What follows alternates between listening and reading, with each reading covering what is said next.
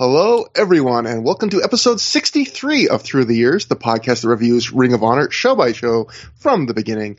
My name is Trevor Dame. His name is Matt Feuerstein, and we are back to cover yet another episode. 63 episodes, Matt. It just, for some reason this time, that number just popped out at me. There's no special significance to that number. I just, it's one of those episodes where I was like, man, we're, we've done 63 of these. That's, that, that's a lot. Yeah, I mean it's it's not as much as 64 though. You have to admit Yeah. that. Yeah. I mean, so that should be our new ritual is just every episode saying, well, this isn't as much as the next number. yeah, because it, it's it's a it's a message of hope that we will be here to do another episode one day. One day, uh, one day, eventually these will stop, and that will be uh, it's definitely a day the world mourns. But I, ha- I had a dream. I had a dream last night, um, completely unrelated to anything. But there was it was a wrestling dream. It was a dream that there was a wrestler that uh, had the same exact name as me, and it was like, where did this person come from? And they were in some big like ladder match. I was really looking forward to it to see myself in a ladder match, and then it was going to be on a pay per view event. And then I was watching, and they put the ladder match on the pre show, and they did all this stuff. And then I was like, all right, I guess the uh, the ladder match is over. And then and then when I when I so I'm not going to watch anymore. And then I read the results of the pay per view, and I found out that they that was like just the the setup ladder match, and they had the real ladder match later on the pay per view, and I missed it, and I was so disappointed. They like they, they topped the original ladder match on the same night, and I was the guy with my name was in it. pre-show ladder match, what the what the heck, Matt? That's How about two what an two, two ladder matches on the same show with somebody with the same name as me? truly, truly, the pre-show part is the most unbelievable part of that entire dream. The rest very plausible. All of my wrestling dreams are complete nonsense. Well, if you like complete nonsense, you should listen to the Pro Wrestling Only podcast. Now, No, actually, that's that's a, that's that's I did not know. Um, that's a great network with a lot of great shows. We've been plugging it for a long time because they have a lot of great shows, and we've been on it for a long time. But as always, we should also mention if you're listening on the Pro Wrestling Only Podcast Network, we also have, if you just look at any of your favorite podcasts, wherever you look for your podcast, whenever you subscribe, we also just have our, our own Through the Years feed now if you want your solo feed. But why wouldn't you want a bunch of other really good wrestling podcasts um, in the same feed? But some people requested it, so we have both ways. So if you're listening on one or the other, obviously you must be right now. Just know that you have the other option available. You can listen with a bunch more shows in the same feed, or you can have just us, or you know, subscribe to both. Just drive those numbers up. But um, Especially if you're in Denmark. We want to get up to number 13. yes, if we could be the number thirteen po- wrestling podcast in Denmark, we can rise to the ne- next spot. That would mean the world to us, I think. But um, You will truly be as- great. You will truly oh, be Great Danes, and you will truly be my dog if you uh, if you get us to that level. So, uh, as always, we cover, uh, on every show what happened in the world of Ring of Honor between events. So this time we have a few little news stories, Matt. Um, the first one would be the Ring of Honor Newswire from April 5th, 2005. Uh, I, my memory is always awful, so I always lean on you on this stuff. So I'm just going to read this Newswire first. Um, they write in the Newswire, Spanky has challenged Bryan Danielson for a rematch of their classic last Saturday. Danielson says right now he is focused on homicide, but he will grant Spanky a rematch down the road. I don't think they ever had that rematch, did they? At least in Ring of Honor, I, I don't think they ever wrestle again after the the show we just covered, which was uh, Best of American Super Juniors. No, definitely not in ROH because um, by the so Danielson goes away for a while in May, and by the time he gets back, Spanky is already re-signed with WWE, so they do not have the chance to have that match. I assume that they were planning on it, but yeah, I guess just timing didn't work out with Danielson's uh, excursion to uh, Europe and Spanky's return to. WWE. Yeah, it would have been a there, something we probably should have done if I had known there was going to be enough of them. But there's probably been a, a good solid eight or ten like ROH matches that probably have been really cool to see that were either teased or announced that never happened, and Several involving one- Low Ki. Yeah, exactly. But uh, this one isn't essential, obviously, because we just saw it. But it would have been cool to see these guys wrestle another time, given that their last match was really, really good. But was I just thought that was interesting because I didn't I didn't even remember that they had teased that they might have been doing a second one, another one, but we never get that. Um, next up, speaking of things I had forgotten, the Pro Wrestling Torch around this time wrote, There have been rumors going around that Jack Evans is going to take some time off from wrestling. Ring of Honor booker Gabe Sapolsky issued the following message regarding Evans' status in the Ring of Honor message board forum, quote, Everything with Jack is fine. He might miss this weekend in Boston, I'll find out tomorrow, but he will be on every show after that, so don't worry. Jack is a very valuable member of the Ring of Honor roster and has really shined in every match given to him, whether it is a scramble page, scramble cage, not page, the tag in Dayton, or its recent singles versus Spanky and Shelley. So that's another thing. I, I th- there was no more information on this in the in the article on the torch. Obviously, I can't. The Ring of Honor forum, you can't. It's long gone. But I didn't. I don't know why there was rumors at this time that Jack Evans might be taking time off from wrestling, but apparently there were. Well, I mean, I I, I, I haven't checked Cagematch, so I don't remember if this is because he was taking time off or because he was just go he was traveling or doing something else. But he was not on he was not on any ROH shows in July, August, or September of 2005. He did take time off from ROH, so I'm not sure if that was. I got to check. I guess we got to check Cagematch to see if that was time off from wrestling or just time in you know maybe in you know in other areas. I'm not sure which.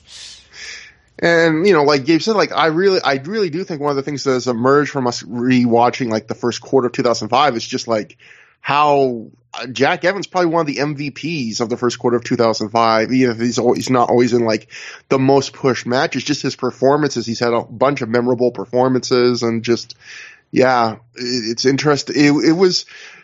I always, you know, always felt like he could have had more, like the fact that he and Roderick Strong never got a tag title run and stuff like that, you know, and yeah, so him leaving for a few months during this year probably explains maybe some of that, you know, maybe derails a bit of the momentum, but yeah, and and I'm looking, and he did he did wrestle a few matches in July, um, and and a couple of matches in and, and a few matches in September. Not many, but he he wrestled not at all in August. So it does seem like he did scale back a bit.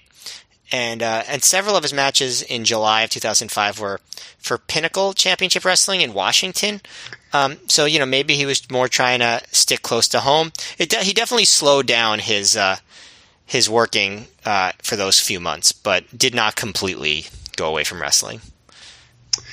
That's interesting. It's my great shame as a Pacific Northwest guy that I never made the travel to see any of those guys like Danielson and Evans in, in Washington State. I, I, I should have, Matt. I was just too lazy. I should have. But um, that brings us to a, another story that we've been kind of, you know, talking a little bit about over the last few months, because kind of alluding, I think, maybe to something like this. But uh, Samoa Joe had a real kind of career crisis of faith during this time. We'll go to the Observer where they updated this over the course of a few different issues. It's kind of a summary of something Samoa Joe uh, wrote in his live journal, but I, I just took the Observer recaps because I think it's just a good summary rather than reading the whole things. But if you do Google Samoa Joe live journal and go back to this time period, I think of like April or March uh, 2005, you can find still these original posts that are being referenced. But anyway, the Observer wrote, Samoa Joe on his website talked about being very concerned about his future in the business and wondering if it's for him. Far more wrestlers than you think regularly go through this, but few make it public. In Joe's case, it is understandable. How can you possibly have better matches than he has had this past year on the indie level, yet he's still where he was, and in a sense, lower because he's not even the top guy in Ring of Honor. He's still not getting any regular bookings with New Japan, and WWE has shown no interest in him because he doesn't have the look that they want, even with the high recommendations from Mick So then, update like a week later, Observer writes, Samoa Joe is okay now, according to an updated website post. The story he said that made him worry about his career was after all the months of helping out the New Japan Los Angeles dojo, he was asked about a t- he, he has asked about a tour with the group, which he had been led to believe he'd be starting with in March. He was turned down, and his feeling was, as hard as he's worked, WWE doesn't like his body type, and New Japan doesn't think he's worth it, and he was frustrated about spinning his wheels and not getting to the majors, so to speak. This past week, New Japan came back to him and is going to start using him, even though he's going to start at a low money figure. Then update again a week later, Observer writes, Samoa Joe noted that on April 27th, he turned down the New Japan offer for his first tour with the company. He said they had reneged on their deal and turned a small opportunity into a ridiculous one. So, yeah, you can go and see this. It's like, it happens over like a two or three week period, but like Joe's basically like, at one point, you know, he writes, you know, he very down kind of journal post where he's like, I don't know what my future in wrestling is. And then he kind of comes back and it's like, well, they're giving me a very small deal, but it's a start. And then he comes back again. And He's, and he's just like, well, basically what Dave said, you know, they went back on the deal and I'm not going to take what they're offering now. And obviously Joe sticks around and, you know, within the year he's within, with TNA and, but again, we, we talked about this a few times. It's still crazy that Samoa Joe, you know, who I would argue is probably one of the best wrestlers in the world at this point, is you know burning hot peak in terms of being just an amazing talent, you know, and the two biggest wrestling companies in the world have no interest in him. And you know, he's working at this point, you have to remember, as a trainer in New Japan's LA dojo. He's right under their nose and they still have no interest in him. I mean, yeah, I mean, you I feel like it would be surprising if he didn't become completely discouraged, you know, with all that going on. You know, it would be like, wow, that's a lot of faith that the guy has. Um, but yeah, you know, people, you know, ROH fans at the time really resented TNA. You know, they, they, you know, fuck TNA was a, a major chant at ROH events, but you know, we have TNA to thank for Samoa Joe's wrestling career continuing and being as good as it was, right? Because they kind of saved they kind of saved him by um, because you know he was he was wrestling for TNA by June. This was April that all this stuff was being written, right? So yeah. Um, so you know they they you know and so everything we got later that year, the next few years with Samoa Joe, you know his entire run, like the, the you know the fact that he's probably the even the fact that he's in WWE today, you know, getting TV time, making a good living there, um, is probably all thanks to the fact that TNA signed him up at that time. So we could at least thank them for that. And uh, yeah, it's it's it's frustrating to think back at. I mean, the wrestling business is still very frustrating as a fan, probably, and probably as a wrestler. But man, at that time, the fact that you had someone who was so clearly the best and he couldn't get a full time contract with anyone, at, that's it's, it still makes me angry actually. It, it, it, that's a, that's a really interesting point you raised too because I didn't really think of it that way, but like I should have. But um, you know, like, does Joe stick around if, you know, TNA doesn't sign him within months? You know, like, in this, and, and like his final live journal post from this month, he kind of said something to the effect where you get the impression he's just going to stick it out and that he got pep talks from a lot of people, including Gabe and Punk, it sounds like, and he was just going to keep going. And within, you know, a few months, as you mentioned, he's, he's with TNA. But I wonder, like, let's say TNA doesn't sign him and let's say he just keeps being like a top indie name during a time when, you know, indie wasn't still probably the hugest money in the world. There was no, you know, the merch opportunities weren't as good. Maybe it wasn't quite as vibrant. Like, if he doesn't get signed in any of the big companies, does he stick it out another year? Does he stick it out another two years if he doesn't get like a better, more prominent deal with a company like TNA? I mean, it's hard to say. I mean, you know, most of those guys did stick it out. Like Bryan Danielson, for instance. I, I, because I remember following all this stuff back, you know, when it was going on, Samoa Joe's, you know, crisis of faith and and all that stuff. But um, Bryan Danielson was going through the same thing at the time. Yeah, and you know, he did not get signed in 2005. In fact, he did not get signed until 2009. Um, you know, I mean, I guess ROH had contracts at that point, so he did have steady, you know, a steady gig and all that stuff. And but obviously Joe was going to have a steady gig also. But um, but you know, to, Bryan Danielson stuck it out for a few years. I'm, you know, it seems pretty likely that Joe probably would have too. I mean, when you're that great at something, the odds that you just give it up if you're making a living seem low, but you know, there's also the other side of it, which is like if you're that great at something and you're not advancing in your career, I mean, there was really nowhere for him to go in ROH as far as like a new challenge, a new upward trajectory. He was already he already spent a year as basically the the legend of the company, and he could still be that, but you i mean as a as a professional you want to continue to challenge yourself and and improve your stature and try, do new things and reach new heights. And you know it's it's hard to know. It's, it's hard to know like you said what he would have done. Um,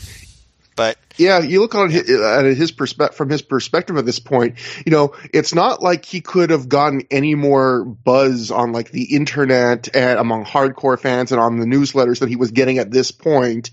And again, he was right under New Japan's nose. In WWE, he had Mick Foley, you know, recommending him. So it's not like it's not like he wasn't on their radar. He was on both companies' radar, and they were outright just saying like, we're still not interested. So yeah, from I could see from his perspective going like, there's not much more I can do. It's not like oh, I'm still not like a big enough name on the indies. They haven't heard about me yet. It's like clearly people there had heard about him in both companies, and for some reason they still were just like, no, he's overweight, and yeah, I, I I could see being incredibly frustrated, but things turned out pretty well for Joe. I, I, wish, I think he could have done even better. You know, I still think he sh- could have had that big WWE run when he was in his physical prime, but he, he had a pretty good career. So, um, that brings us to Ring of Honor show we are covering tonight and that is Stalemate. Stalemate took place April 16th, 2005 at the National Guard Armory in Dorchester, Massachusetts from a reported crowd of 400 fans. Not a great crowd for Ring of Honor, and they've been changing a lot, so we'll talk about that for just a sec here. First, we'll go to the Observer. Dave wrote, the show only drew 400 fans in yet another new Boston area location. It may be a while before they go to Boston because of the belief that they've hurt the market badly by switching locations so often. In addition, Ring of Honor and Boston promoter Jim Quinlan have parted ways. There were a lot of reasons, ultimately financial, on both sides. He'll be bringing in Jersey All Pro to Braintree on um, the 5th of the, the 21st of uh, May, I think, yes. Um, then we go to PW Insider. They have a slightly different view on that same story. Mike Johnson writes, local Ring of Honor Massachusetts promoter Jim Quinlan, who has handled the promotion's events in New England since they first began running there in 2002, departed Ring of Honor after yesterday's event. When contacted about departing on Sunday afternoon, Quinlan said the decision to leave was his as he has a family illness to deal with that he has been very taxing on his time. He said that he saw Ring of Honor carry Ring of Honor owner Cary Silkin off at the airport and all was well between them as it was an amicable split. So kind of a two different things there where Dave's saying it's kind of financial issues and he's actually going to be promoting another prominent Northeast indie in the area. And then the PW Insider saying, ah, well, my family relative is sick, which sounds maybe a bit more like just trying to smooth things over a bit. But yeah, I mean, well, I mean, get- ROH, I mean, ROH would, was coming to Boston what once every three months. So I, you know, if he's booking other stuff, I mean, I don't know. I don't want to say that there wasn't a family illness, yeah. but it does. It does, ring booking Ring of Honor doesn't seem like a full time job in the Boston area at that time. I guess is what I'm trying to say. And we only get one more uh, Ring of Honor show this year, I believe, after this one in in the Boston area, and then we get the long year plus um, drought from from Ring of Honor in Boston. And in fact, Gabe kind of talks. Maybe we see some of the clouds coming here because Gabe gave a quote to the Pro Wrestling Torch. Gabe Sapolsky, Booker of Ring of Honor, of course. In case you had forgotten, in case you just joined on episode 63 and wonder what we mean when we say Gabe, just always wonder who's tuning in for the first time. But Gabe gave a quote to the Torch. He says, we had something like 13 building changes, and that pretty much killed the market for us. I don't blame the fans one bit, he said. Locations were moved after tickets were purchased, buildings were announced and then changed and changed again. Basically, everything beyond our control that could go wrong with buildings went wrong. Right now, we are trying to find a stable building that we can call home so we can start to rebuild the market. We do have some very good possibilities. The promoter situation is no big deal, as we now handle the promoting end of things in just about every town we run in-house. Yes, we have local help, but we handle most of the responsibilities of the local promoter at the main office. So basically, we now have to find a stable home and start to build trust again in all the fans that were frustrated with the constant building changes. We have a great fan base up there now, and as a fan base we can definitely build on again. You guys were great on Saturday, and we all really had fun because of you, and we really appreciate your support. I think that is why you saw one of the top shows, if not the best show, Ring of Honor has ever pre- presented in Boston. So, Gabe kind of putting a rosy face on, but the fact is, we get one more show a few a bunch of months down the line, which is uh, I believe this year's Survival of the Fittest. Which, if you look at the card on paper, it's not a particularly sexy kind of card that will get a lot of ticket sales. In fact, you know this card on paper is far stronger in terms of like marquee matches. And then yeah, they uh, obviously do not do well enough again to come back. And over a year, they basically the market dies, and probably you know it, it's kind of sad because this was Ring of Honor's um first non-Philly market. You know, this was the very first city they expanded to, and it was, you know, for a while there, it was basically just a Philly Boston rotation, and it's going to be a market now we're going to see soon that's basically gets taken out of the rotation. It is true though that the uh, the crowd was really really good, and they've had some really bad Boston crowds. I think back to War of the Wire in particular, uh, and just terms of, just in terms of their like reactions, not in terms of their numbers, obviously. Um, but this this was a particularly enthusiastic live crowd, which uh, helped the show a lot, in my opinion. And Matt, you know what? I think the key is is this was a Boston show Joe Gagne missed, and I think you take Joe Gagne out of the equation, things pick up. And yeah, everybody everybody normally just stares at Joe Gagne like just shaking their heads, and they're, they're so they're too distracted to make any noise. um, the master an- of the Thunderdome. Joe yeah, Gagne. another thing I want to mention about this show, stalemate. Uh, this is a uh, another example of why it must suck to have to name every single show separately, um, because it's like you know uh, classically wrestling shows are like Wrestle Slam and and Battle Brawl and you know and then and then they're just like, well, uh, this is a, a, stalemate. We're gonna it's kind of it's kind of a stalemate, I guess. Like they talked just, about an honorable mention where I believe that this was one of those shows where they were like, "We don't have a name for this. Could you guys on the message board name the show?" And this is what they chose. Like this was the winning pick. Cool. yeah. I mean, in a way, it's a very fitting name. Yeah, it makes sense. It makes sense. Yeah, because true. there are two different stalemates of so to speak. But on the other hand, yeah, stalemate is like no one is excited for like a stalemate. Like, oh, oh boy, I'm going to see a draw here. You know, like even when um Punk and, and uh, Joe went to their first big uh 60 minute draw, they didn't call that like time limit draw. They called the show World Title Classic. You know, they didn't even mention that it was a draw. Here they're outright just saying stalemate. They they, they should have called it Wrestle Slam. well, I wonder. I wonder how people would think of the show differently if that was what it was called. it completely changes everything, man. Yeah. It's Wrestle Slam. But uh, we open um, not Wrestle Slam with backstage with Colt Cabana. He is sitting at a table with a diet, a very prominent Diet Mountain Dew. He's in a double stakes four cornered match tonight, which we'll explain the rules later.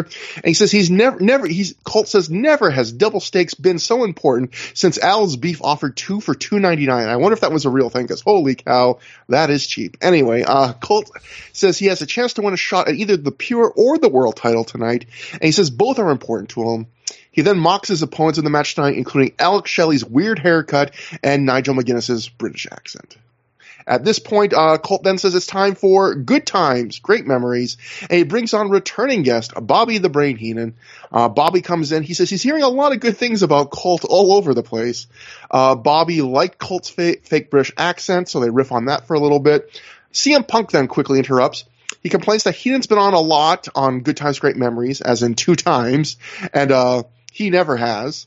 Punk says Heenan is the best manager ever, and he asks if Bobby could be in his corner tonight to kind of back him up against the Prince Nana and the embassy, be his insurance policy. Uh, Bobby says he just came here to watch Colt, but sure, he'll do it because Colt helped him get rid of Cornette, so he kind of owes him. Bobby then tells Colt to put Punk on his show next time. Punk says he equals ratings. So it's kind of funny because the whole idea we um, Good Times, Great Memories is that uh, Colt always, you know, can't get Punk to do the show. and They kind of played up later and at the end of the run. But here you have one where Punk's actually being like, "Hey, why don't you put me on your show? I want to be on your show." But, um, yeah, just a standard uh, little segment. Not much to it, I would say. Yeah. Really, yep. Anything to say? Um, there was there was uh, some stuff that was kind of um, problematic. Uh, there was they were talking about Nana, like they were making fun of Nana's accent. They were uh, and a name, I mean, and they, they were saying like that name sounds like a grandmother. And then Gabe said, and Cabana says he knows what Nana is another word for. And I was like, uh, "Is this both both racist and homophobic?" Yes, I think it is. Um, 2005. I don't know. Uh, it's just this stuff still stands out to me because you know I'm so woke. Yes, the wokest of wokes, Matt Ward. Yeah, um, but yeah, this you could tell this was you know just right right off the bat this was not Heenan's best effort here on this entire night. He was not giving the full Heenan, even compared to what he was doing on the other shows he was on. I mean, if you've listened to guys talk about this, that you know, Bobby may have, uh, like, I was listening to the an honorable mention, the other big Ring of Honor podcast. I was listening to their episode about about the show, and they always mention when Heenan comes up that you know, on these shows, it seemed like he was perhaps imbibing in the drink, and when he came to a show like this, maybe he didn't remember a lot of people that he had met multiple times, and you know, he does kind of seem, you know, like he's kind of going through the motions, doing the like like when Ring when uh, Bobby does the very gracious putting over Ring of Honor or putting over wrestlers, you always get the vibe that he's he would do that on any show. Like it doesn't seem very personal or genuine. Like it seems he's gracious, but it's not like you could. It's not like Mick Foley where you can kind of believe, yeah, he maybe when he's talking about actually watching CM Punk versus Samoa Joe, that you can kind of believe that you know what he probably did actually watch at least one of those matches. Yeah, yeah, he's treating this as an appearance on an indie show versus like yeah. a Ring of Honor appearance. But uh, we got elsewhere at this point to uh, somewhere else backstage where Homicide and Julius Smokes are standing in front of a very big map. I'm always fascinated by what they find in the background of these, you know, armories and all sorts of stuff. Just a big old map behind these guys. Uh, Homicide says he's going to win the best of five with Bryan Danielson tonight, three matches to one. There's going to be no game five in this best of five series. He says if Danielson is the dragon, then he's the slayer. Smoke says Danielson isn't Godzilla, he's Puff the Magic Dragon. Again, not much to this, but just well, quick good, little good, promos. Good, good references to famous dragons. but but but is he trying to say that Danielson is a weed smoker? Because I, I, think from reading his his book, I think he's probably not. But I also no. don't know. What do I know? Hasn't Danielson also said though he'd be interested in trying mushrooms? So yeah, it's oh. a yeah, it's a different thing though. I don't know. Matt, what's going to happen to our innocent boy? Is he going to go all Matt Sydal on us? Yeah, I well, mean, I mean, the guy who's saying it is named Julius Smokes. Maybe he wishes uh, that Dra- that Danielson was Puff the Magic Dragon, so they could be friends together. Aww. Aww. So, um, next up, we get our opening match of the show. Vordell Walker defeats Kevin Steen via pinfall in 8 minutes, 4 seconds after he hits the, torno- the Tornado Uranage. Now, Matt, I'm going to ask your on this. Uh, we'll get to, there's a big story that happens at the show concerning Kevin Steen we'll get to after we talk about the match. But, um, I'll just say before going to your thoughts, Kevin Steen really does not like this match.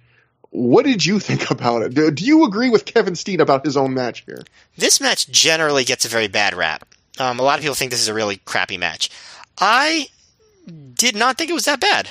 I, thought it was, you know, an okay opener. Like I, I don't, I, I watch it and I don't really see what was so terrible about it. I, you know, I mean, Kevin Steen is not his best performance, obviously, and Vordell Walker was not as great as he was being hyped up to be. This was a very indie match. You know, they did a lot of moves. There wasn't much of a story. There was some very awkward Kevin Steen crowd work in the match where like he was working the crowd but like kind of at random times and not really projecting any of anything specific as a character like he would just stop and just say something to the crowd you couldn't always hear what it was um, at one time he goes up to the top rope and he yells top rope baby which I wish I wish like he just kept that as a catchphrase and he was still saying it now. you know, we'll like, get into there's another incredible non catchphrase catchphrase I'll get to later in the show, which a fan says that uh, this is a great show for those kinds of things. I think. Yeah, um, but like you know, some of the moves look cool. Like I, I don't know, like it seemed like they were they had high energy. The crowd was really into it. Like I think that's part of it, just being a um, being a good crowd. You know, they were they were just up for the show, and that helped. But I don't know. I, you know, they start out with like Walker being an immovable object. Steen's trying to knock him down, and eventually succeeds. You know, Walker does. You know, he does a big like STO and a, and a you know, clothesline suplex, and the crowd the crowd's actually appreciating it. Um, you know, and he and he and he does a lot of good moves. He uh, um, uh, Walker does an enziguri to kind of crotch Steen on the top rope. Um, I guess that was after the uh, top rope baby part of the match. Um, but uh, there there was actually one weird spot that I I've never seen before. It seemed unnecessary, but I don't know. I I still liked it, which was so Walker was like um, basically Steen did a sunset flip and was trying to pull down Walker, but Walker escapes it by doing a backflip and then doing like this wacky side schoolboy thing for two. Um, but you know the, the, the crowd is sol- solidly behind Wa- uh, Walker. At one point, Steen very sloppily attempts kind of an up and over in the corner, and Walker catches him, and Steen escapes and goes for the package pile driver.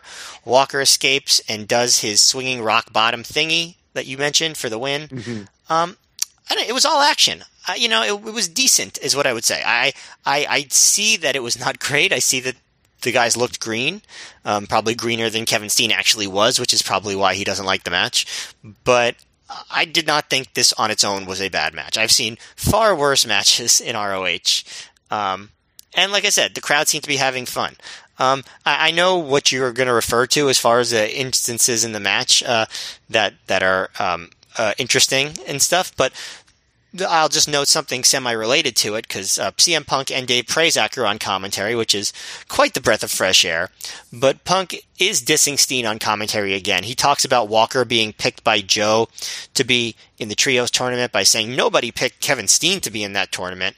And then he also calls Mr. Wrestling a quote debatable nickname and says, "What did the fans in Montreal know about anything?" So he was definitely on Kevin Steen again. Um, but we don't know the half of it until you tell yeah. your story. But as you know, Matt, I am so relieved because I thought like when I was reading like the recaps of this, you know, and listening to people talk about this match, like you said, it's kind of famous for people thinking it's a really bad match and Kevin Steen hating it. And I thought I was going to be like the crazy guy here. I agree. It's a perfectly it's average. It's just average. But you know, quite frankly, when you the reputation had me thinking this was going to be just like a complete clusterfuck. And I would say these two, it looks like they don't really have chemistry. There are definitely some awkward moments. That top rope Enzuigiri, you that Enzuigiri when Kevin Steen's on the top rope, you mentioned. I felt like, uh, um, uh, Steen had to wait way too long for uh, to get there, and there was a couple things like that that didn't look great. And I just don't think these two really meshed well together. But the moves were fine; they didn't do anything like a real crazy botch, and it was like decent action. And it only went eight minutes. It, it wasn't a great it wasn't even a good match, but it wasn't a horrible match by any means. It's not like the crowd shit on or anything. No, and, they liked they liked it. they definitely yeah, liked so, it. So that, that's success right there. Yeah, so maybe it is one of those cases where you know, like you were saying, maybe you know Kevin Steen knows he could do better. But you know, just because he he knows he could do better doesn't mean this was absolutely terrible. He came off like he came off like a pretty like newish indie guy, and I think he probably wouldn't have considered himself that new at this point. You know, he was already getting pushes in other promotions, so I think that's probably you know he, he didn't probably didn't want to be seen exactly on Walker's level since Walker actually was pretty new. Um, I mean, that's just me psychoanalyzing someone I've never met, so maybe that's completely wrong. But that that's what may, would make sense to me. But but quite frankly, I thought like he looked better than um Vordell Walker in this match, even though he didn't look gr- great. Like Vordell can't do a bridge on a German suplex. He uh, kind of some some slaps and standing switches that I didn't think looked particularly great. Although he does do some cool stuff, like he does this big kind of crotch lift suplex, which I which I thought looked pretty cool. But I mean, again, um, like you know, Vordell Walker's the guy they were hyping up as the uh, like you know, oh, this is a the biggest prospect in wrestling. And to me, you know, Kevin Steen, you know, outshined him here. And Kevin Steen's the one that ever since has been like, yeah, this match was shit. Well, I was like, well, uh, well, maybe maybe that's why he made it and Vordell Walker didn't. Maybe he just think he has higher standards for himself. Who knows? Although maybe Vordell Walker didn't like this match either. Who knows? But the bigger story is not this eight minute match that most people don't remember. The bigger story is what happened on and around the show because on the show, backstage doesn't make the DVD, obviously. Um, it kind of a big confrontation happened. And so I did my research. Kevin Steen, as I've mentioned before, has done 800 shoot interviews. So what I did on this was I watched the clips from uh, a couple of his shoot interviews, the RF video one and the Smart Mark video one. And I've kind of written a recap of the stories where I've kind of basically, his stories don't really divulge, but you know, depending on when he tells a story, you get a few different details. So basically what I'm about to read is basically my kind of amalgamation of two different tellings of this story. But I should note that in either both those tellings, nothing contradicts itself. I just tried to get all the details in here. So this is Steen's version of what happened. Steen called his match with Vordell Walker terrible. He says, says before he started in Ring of Honor, Gabe Sapolsky asked him if he could wrestle in a singlet because he didn't want people wrestling in a t-shirts on his Ring of Honor shows. In one of these shoots, Steen at that point correctly notes that Homicide and others have wrestled in Ring of Honor in t-shirts, but Steen said, I, I just told him, yeah, okay, I'll, I'll wrestle in a singlet. He said, I got a logo added to my wrestling singlet and just worked in that. Uh, Steen says wrestling in a singlet was fine, but he felt it just wasn't him. He says he knows it sounds stupid. He says some will say it's him trying to hide the fact that he's fat, but he says, look, everyone knows I'm fat. It's not that. He says, I, I wrestled in a singlet in PWG and people in PWG actually told me to wear the shirt and they even said I looked better in it. Um, Steen says, I know it's weird, but the t-shirt just gives me a lot of confidence. I guess it's kind of like a security blanket. You kind of get the vibe when you watch Steen talk about this. He says he thinks he looks more intimidating wearing the t-shirt. So Steen says at this point, after a couple of months of Ring of Honor, he asked Gabe, look, can I wrestle with the t-shirt now? Uh, Gabe apparently said, fine, yeah, whatever is how, is how the very enthusiastic response Steen says Gabe gave him. But Steen says, I don't think it was fine, yeah, whatever, because Gabe must have went and told CM Punk based on what happens a little bit later. So then Steen gives a bit of background on his relationship with Punk at this point. He says, me and Punk were fine at this time. We weren't best of friends by any means, but we had had a few interactions with each other. Uh, he says, I was already friends with Colt Cabana at this point. And he goes, the one interaction before this that may have not been so good was at an earlier, uh, at an indie show. Punk saw a poster with Super Dragon on it and just said, who's this fucking Mark? And Steen, you know, at this point was already friends with Super Dragon, said, oh, actually, that's, that's Super Dragon. He's really good. And he says, Punk just said, whatever, and kind of walked away. So, in Steen kind of looking for maybe prior reasons why there might be some friction, that's like the only thing he could come up with. So then cut to the day of this show, Stalemate on the way there, Steen decides he's going to wrestle in the singlet against Vordell. He just decides, uh, you know, even though he doesn't like wrestling it just in the singlet, he already started wrestling in Ring of Honor in the singlet, so why would he just change all of a sudden? So then he gets to the show. I think he said at this show, it might have been an earlier show, but I think he said at this show, Austin Aries and Punk both have a conversation with him for like, why would you want to wear a t-shirt? And Steen says, I wondered why they gave a shit. And he says, he pointed, I pointed out that Punk wrestled in basketball shorts. And I, and I said, that's the same thing as me wrestling in a t-shirt. Steen just says, well, they disagreed about that. They do not think that Punk wrestling in basketball shorts is the same as me wrestling in a t-shirt. So then at some point before the show starts, Punk apparently gets on this, the, the Armory's PA system and says, Kevin Steen, this is God. You're a pro wrestler. Don't wear a t-shirt. Steen says everyone laughed at this, including himself. Steen says though later, before the show starts, he's pissing in a urinal and Punk saddles up next to him to start to pee. So Steen just turns to him to kind of break the ice and says, so you're God now? And Punk, and Steen says Punk says to him, always have been, and just abruptly leaves. And Steen says Punk must have had the quickest pee ever. He said, like, apparently Punk starts to pee, apparently. Steen says this back to him, and Punk just stops and leaves, apparently, which this is getting weird. So anyway, Cut to after the Vordell Walker match. Steen again calls the match abysmal, so he's in, you know, probably not in the best mood. Um, he walks back through the curtain. Punk is a couple feet away, stretching, staring, and he says he's staring right at me for some reason. So Steen just turns to him and says, he said, kind of to just intend as a joke. Steen says, I said to him, "Are you happy now?" You know, referring to the fact that he wrestled the match without a T-shirt. He says Punk at this point immediately, he said he did something weird. He says Punk immediately just starts looking around like he's trying to see who's taking notice of them. And then Steen says, I immediately knew what he was going to do. He was going to yell at me. And I tell him, like, just don't do it, man. You don't have to. And he says Punk just said to him really quietly, he says, no, I have to. And he said it was almost like Punk was saying to him, like, just bear with me. I, I have to do this. And I, I, I get the impression that w- what he's saying is almost like Punk felt like he had to just as the locker room leader or something. I'm not sure. So he says that at this point, Punk proceeded to scream at him, chew him out in front of the entire locker room. Steen says, I just apologize. I ended up shaking his hand. And then the next day, apparently online, it got reported all over the internet that they got into a fist fight, all this stuff. Steen says nothing like that happened. We, you know, Punk just screamed at me after I made that comment, and we made up right there.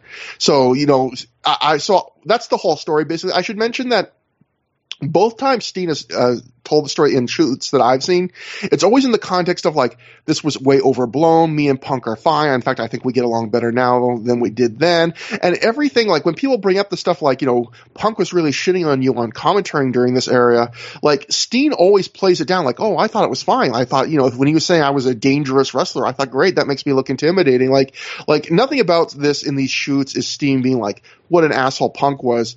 It's always Steen very much playing it down. But at the same time, I really do think these stories make Punk look like an asshole, especially because as Steen, you know, said, you know, Punk up until a few shows earlier was wrestling in giant basketball shorts that people used to make fun of Punk for wearing.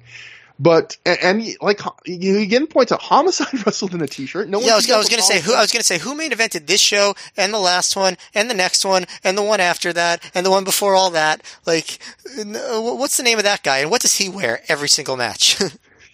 yeah, it, it, it's weird. It's just so.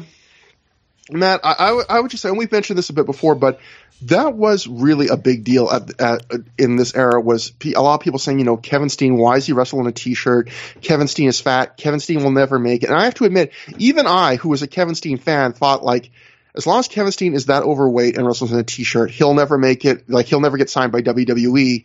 And I happily was completely proven wrong. Not only did he not lose the weight, I mean, for a long term, he's, he's his weight's fluctuated. He still wrestles as you know a f- fairly well pushed guy to this day in WWE, wearing the t-shirt that people in the Indies like shamed him for.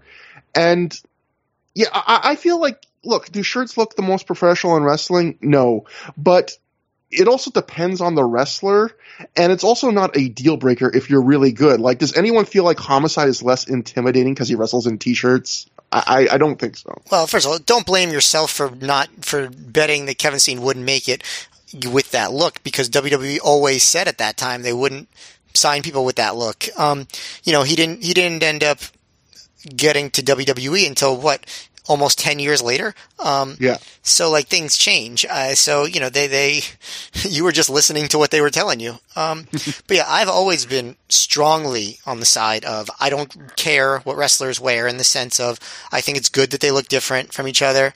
I think it's good that wrestlers have different looks and different styles and different body types. I think that the way WWE had their wrestlers looking for years, and to a, to a lesser extent still do, in kind of that uniform way, is boring.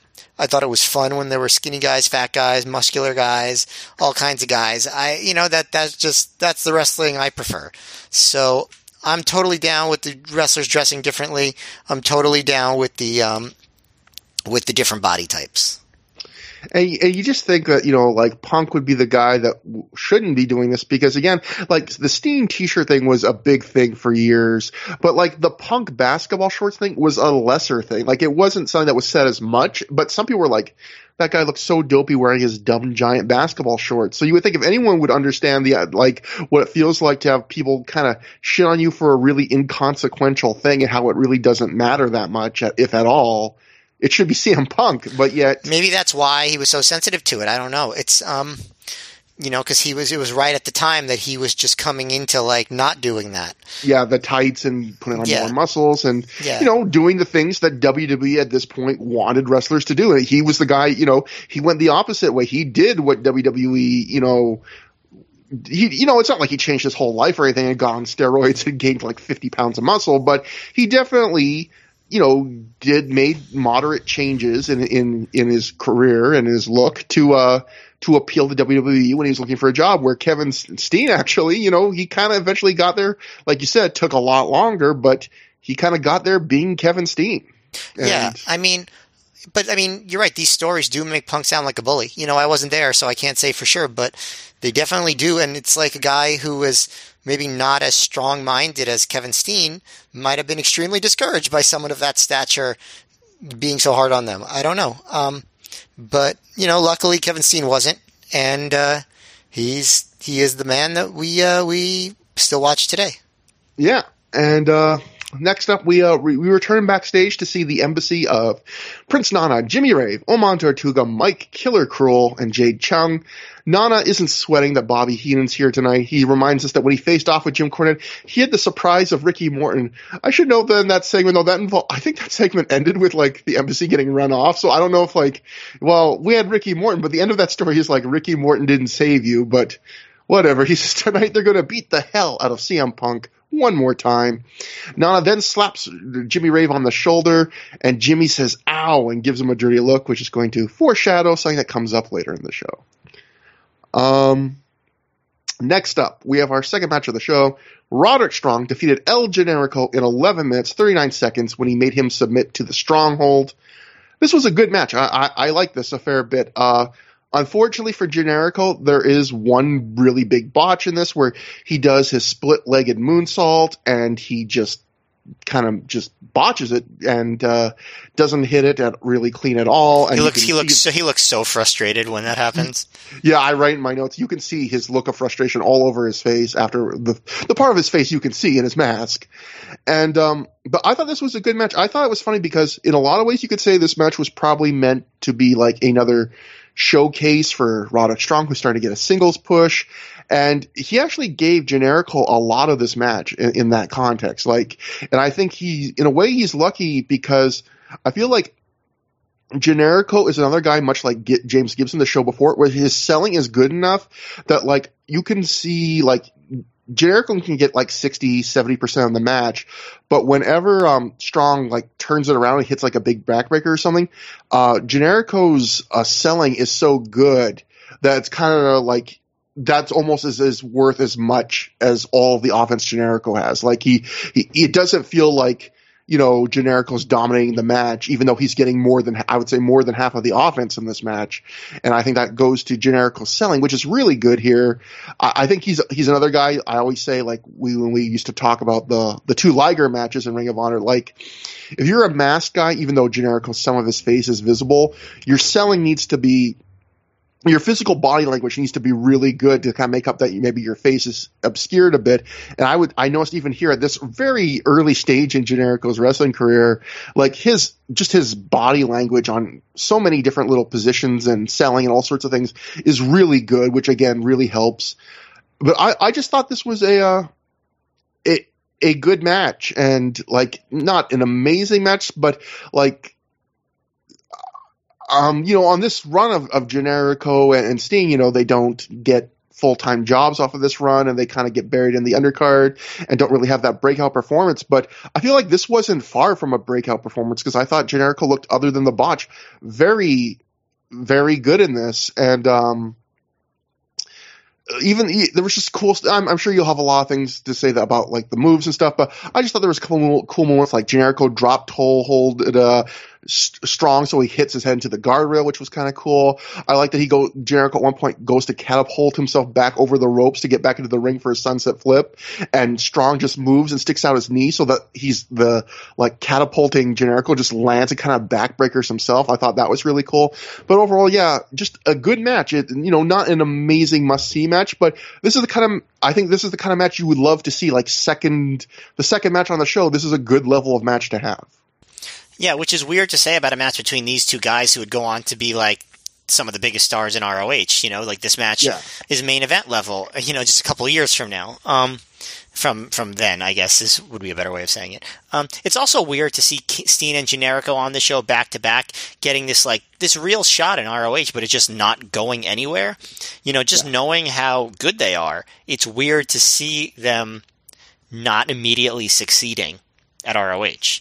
Um, and I don't know if it's really through any fault of their own. I um, I agree with you. The match was really good. Um, I think Generico is really good, but I will say, um, I do think this was still a star performance for Roderick Strong.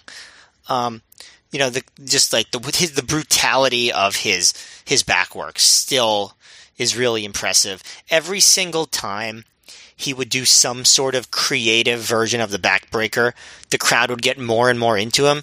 I mean, he's they're very close to Generation Next being baby faces. I don't know if they ever even really have an official face turn, um, but they are baby faces within a couple months of this show for sure. And it's because the crowd just loves watching them wrestle, and you know, part of it is uh, is the backbreakers. The crowd just really loves it.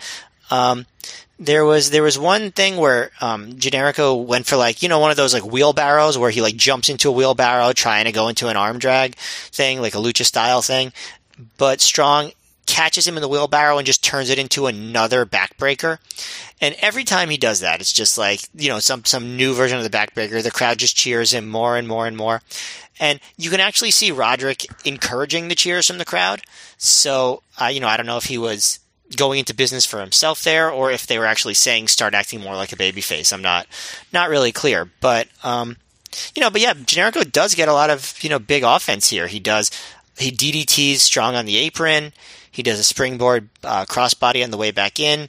he does like he actually does almost like what you would consider a hot tag style comeback after a lot of the back work with a backdrop, a back heel kick. Um, that's when he really messes up the split legged moonsault. Um, you know, I wonder how much he was judged for that because, like I said, he had some good performances, but he obviously they stopped using him um, for a, a, good year and a half after they left let him go. Um, so I don't know how much this weighed on Gabe's mind there, but um, you know, a, another cool near fall was when uh, when Generico went for the uh, the now known as Helluva kick, but Strong caught his leg and hit the backbreaker for that. Um, um, you know, but Generico still got some more like hope spots. He went, you know, went did the double knees, went for the running sick kick, and Generico reversed that. Um, Roderick kicked out and immediately hit the running boot then for two. Just, they just had some really good, fun, competitive sequences, and uh, the uh, the the finish where Generico hits the Helluva kick, does that bridge, a German suplex with the bridge, which is another botch, right? Because Strong really didn't bridge over. Yeah. And then Roderick reversed a brainbuster into a release vertical suplex and then goes right into the stronghold and Generico taps immediately. I thought it was just very high energy. And I think every single match that passes, Strong looks more and more like a star. Um, I thought this was a really solid undercard match. Uh, would watch again. Thumbs up. Yeah, yeah, definitely. And I'm sure this is the kind of match that Kevin Steen was hoping he could have against Vordell Walker, even though we are both on the record as saying, you know, we don't think that match was as horrible as horrible like he thought it was. It definitely wasn't also, you know, like this match where it's a really, actually really good match that should have, I think, gotten Generico more opportunities on this run. But also not not fair to compare because Roderick Strong is a lot more experienced and just really, really good. You know, Vordell yeah. Walker was very green. Yeah, uh, next up, we go backstage where Nigel McGuinness is standing in front of those same maps we saw earlier. I am just fascinated by the maps. He says he hears Colt Cabana is making fun of his accent. Nigel says, that's good for Jolly Sunshine. Keep doing it.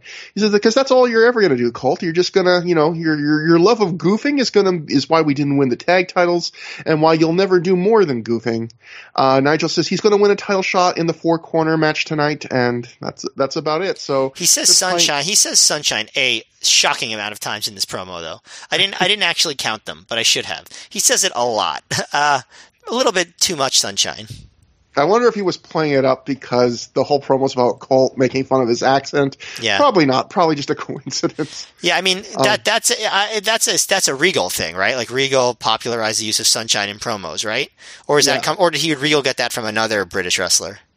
Uh, I, am the wrong person to ask on that. Probably, I have not watched. I have not cu- kept up with my world of sport feeling. Well, Regal definitely um, never said it in, his, in a in a promo of this length as many times as Nigel did here. Um, next up, uh, Lacey's Angels of Cheech and Deranged uh, defeated Azrael and Dixie in 9 minutes, 25 seconds, when Deranged pinned Azrael with what uh, Dave Prazak calls a reverse Rana into a pile driver. I don't know if I would call it exactly that, but I don't have a better term for that, so I'll just put it all the pressure on uh, Dave Prazak here. Um, another uh, another one of these uh, Lacey's Angels, although this is now we've got them wrestling officially as Lacey's Angels, but basically another special K collides with itself match. Um, Matt, what do you think about this one? Yeah, they, they debuted the Lacey's Angels um, Date with the Night Yeah Yeah Yeah song as their intro music, which is much improved from whatever they were using on Back to Basics or whatever, or the Best American Super Juniors, I guess is what it was that they had that music. Um, but and Azrael and Dixie still had the My Sharona cover, which um, not good. Um, as their promo. is is this Cheech's first ever main show match? It has to be, right? I, I think it might have been because I, I, think maybe something happened to Izzy that he couldn't work the show. I don't, I don't know what. So I think he might have been like a last minute or late s- sub. And yeah, I, I believe that because yeah, he was basically just consigned, I think, to ring ringside duty until on the main shows at least until they're here. Yeah, and he really never gets a chance to really wrestle too much for a long time, even after this. But um, yeah, he did a good job, I think, um, considering his first match. Um, um, Prazak uh, starts out by saying, "I don't know what Cloudy's deal is," and Punk just goes, "He just does a lot of drugs." So, so that's Cloudy's deal. Um, but yeah, this is, I mean, it's pretty fun. You know, it's not a it's not a great match, but you know, Deranged is being his usual expressive self, which you know if you've listened to this show that I am a big fan of. I very rarely have I not been entertained by Deranged in, in a match, and he's still being very deranged here. Um, but um, you know, like there's there's one point early where Cheech jumps up onto Azrael's shoulders, which is not a smart against a guy whose big move is an electric chair. Um, but Azrael doesn't do that move though. He just throws him on the mat and attempts a double stomp. So, you know, guy just hands something to you and you don't even take it. I think there's actually, you know, there are probably some people who would be more annoyed by that than I am. Like just the idea, like the lack of logic there. Like the guy's putting, getting himself in position to do your big move and you just choose not to do the big move. Um, but to me, it was just kind of funny. Um, but Lacey's Angels are definitely being extra heelish here. Like they do a bunch of um, eye pokes. They they do um, you know all that stuff. Um, Cheech at one point tries this wacky leg submission that I can't even explain. That doesn't amount to much of anything, but it takes him a long time um, to put it on. Um, but then he gets, um, but then actually he turns it into something that's more like it's like a it's an Indian deathlock, and like he does almost a, a reverse curb stomp. Um, which actually was pretty cool. Like I'm, I do not think I've ever seen that before, um, where he hooks the leg and then just pulls him up and kicks him down. You know, usually the curb stomps to the back of the head. This time it's more to like the front. I thought that was cool. So there, there's something. Um, there's another cool move where Deranged does a Doomsday Ace Crusher on Azrael off of Cheech's shoulders. Um, there, uh, actually one of the first times where I, I, see the crowd really getting into Azrael and Dixie as baby faces. They're really behind Azrael to make a hot tag. And then when he does hot tag Dixie, Dixie actually does a pretty good hot tag. You know, the backdrops, the backbreakers, all the slams and whatnot. Um, know, it was pretty cool. Um, then the, the, end of the match comes with a, that what you mentioned, like a reverse Rana into a pile driver. I thought it was more of a Canadian destroyer, yeah. almost looking uh, thing um, to get the win. Um, I don't know. I thought they did a solid. I thought it was a maybe not as good as the. I didn't like it maybe as much as the Generico strong match, but I thought it was pretty solid. Um, they got the crowd into it. The last few minutes were fun. I didn't notice any major embarrassing botches. I, I think you know continues the streak of, of pretty of pretty solid matches here. I, I I enjoyed it. Yeah, I thought this was a, a decent, you know, undercard match. I thought it's the kind of match that is instantly forgettable, but it's decently enjoyable while you're watching it. I think the most interesting thing to me is like this is another match we've seen lately where it feels like, um, so the special K guys when they're wrestling each other, I don't know if this is really a conscious decision or, or, or just what, but they're doing very kind of a little bit toned down and much more like traditional tag wrestling than you might think because, you know, the thing with Special K was always they're these crazy spot guys and all they're ever in are, um, in Ring of Honor are these giant multi-man scrambles and tags and stuff where they're just doing crazy spots. And, you know, they've done a few of these tags now where they're more toned down. They're following a very old school tag structure with, you know, the heels are cheating, like you said, and, you know, there's a hot tag to the faces after one of the faces gets isolated for a while. And at one point, even like, I think Punk on commentary at one point even acknowledges that like the match is slower and method- more methodical than you might expect, but they've had a few of these matches lately. And, and again, I don't know if that's maybe someone telling them, we want you to tone it down a bit, or them just deciding like, look, let's prove that, you know, especially since we're starting to get a bit more of a push. Well, I don't know if it's a huge push, but you know, a bit more of a focus right now that like, hey, you know, we we're not just spot monkeys. We can wrestle like structured, like standard matches here. And it's weird because in one way it's great to see them being a bit more um, well rounded, but another way, you know, it, that one of their calling cards was that they were crazy spot monkeys, and so having it toned down a bit kind of tones down their their kind of the, their thing that was helping them stand out. Although they do still hit some big moves like that. Like you said, I think the highlight of the whole match was that big springboard uh, Doomsday Ace Crusher. Uh, Cheech, you know, looked good in this match for a guy that's hardly ever in Ring of Honor. Like I liked, other than like you said, the, that submission was kind of convoluted, but it ended with the fun curb stomp. I thought he did a big running shoulder block in the corner where he leaves his feet and just got, kind of goes completely horizontal in the corner, which I always think is a really cool way to do a shoulder block. But yeah, um, overall perfectly uh, fine, solid uh, undercard tag match. Uh, the crowd chanted Lacey's assholes to start, which I, I thought was for for a gimmick that had just started, the fact that they were already coming with a modified name for it, I thought, you know, this is a good crowd that they were, you know, it, normally Matt, it would take a crowd months and months to come up with an amazing genius chant like Lacey's assholes instead of Lacey's angels. And uh, yeah, they, Lacey, they Lacey, Lacey assholes. I, I, I, don't I don't even know what that would mean. um, I like that your little giggle there was like you're almost proud and ashamed of yourself. You're just like, oh, that was that was good. Anytime you hear me giggle like that, that is exactly what's going on. There's always at least a little bit of shame. That one, there's probably a lot. Well, um, up next we have the Ring of Honor Pure Title match. Jay Lethal successfully defended the title when he defeated Spanky via submission in 16 minutes, 55 seconds when he used a standing Boston crab that was in the ropes, kind of. Um, I would say this was the best match on the show thus far for me. It was, I would say, like a one notch above uh, strong and uh, generic. I would say like this is like a three and a half star match. I would say. Um, it, it let me enter. It left me feeling pretty entertained, but also I also felt kind of oddly disconnected from this match emotionally, and I guess it makes sense because this is a match in Ring of Honor where, you know, usually in Ring of Honor there's always a reason for everything. There is no real, there's no real story in this match. It's just, hey, it's Spanky is a pushed baby face and he's getting a title shot here and there's no feud. There's no setup to this match really. It's just, hey, here you go.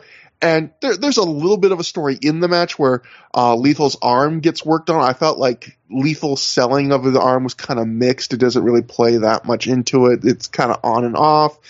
Um, I think mostly what this match kind of lives and dies on, it mostly lives, is it's you know a long match, and I think they just worked a really good pace and kind of jam packed it with like good back and forth wrestling. Like I think they kept they you know they weren't going breakneck, but I felt like at no point in in the 17 minute match was I ever bored. Did they really slow down in in a way that was not interesting?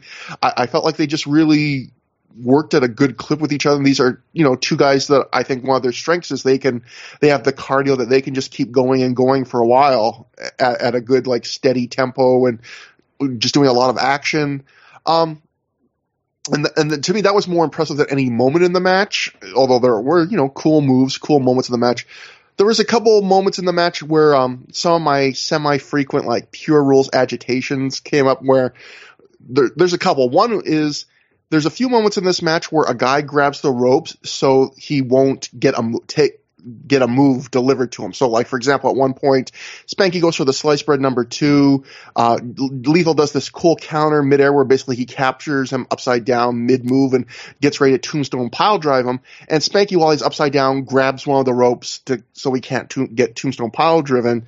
And every time something like that happens, you hear a few people in the crowd be like, "Oh, that's," you can hear the murmur like that's a rope break. And in fact, I think one fan during one of these moments even yells out, "That's a rope break!" And Gabe has to tell us, you know that's not a rope break. And Gabe clarifies, you know, on commentary because Gabe is tagged in for commentary at this point for Punk because Punk's got to prepare for his match. And Gabe says, um, something to the effect of like rope breaks are only only count. They're only rope breaks when you grab the ropes if it's to break a, a, submission or a pin attempt. So if you just grab the ropes because you don't want a guy to like suplex you or something, that doesn't count.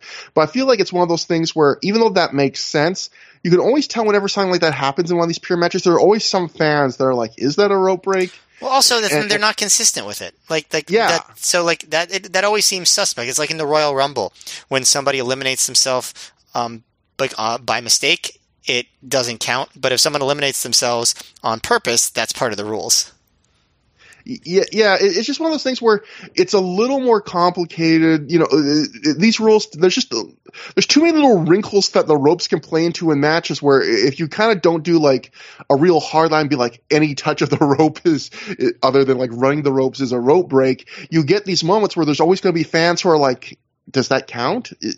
Why doesn't it count? And I feel like it kind of takes a little bit away from some of these matches, although not much. Again, I still like this match a fair bit. The other problem I didn't like is this pure match ends the way a lot of pure matches, or at least a few pure matches have ended, where one guy uses up all his rope breaks, and so his opponent puts him in a submission in the ropes, and the guy has to submit and you know he can't you the they can't break it because he's used up all his rope breaks. But i find a lot of times when this happens the wrestler that has to put in the submission like doesn't have a really good looking rope based submission. So they're just like eh, i'll just do something that where the guy kind of touches the ropes. And there's a very big example of that at the end of this match because jay lethal's finisher is basically to do a boston crab where he's stand where, where he's like standing up while he has the guy in the boston crab. It's like a vertical boston crab. And then to kind of lightly hook Spanky's legs over the top rope, like just so they kind of dangle over it.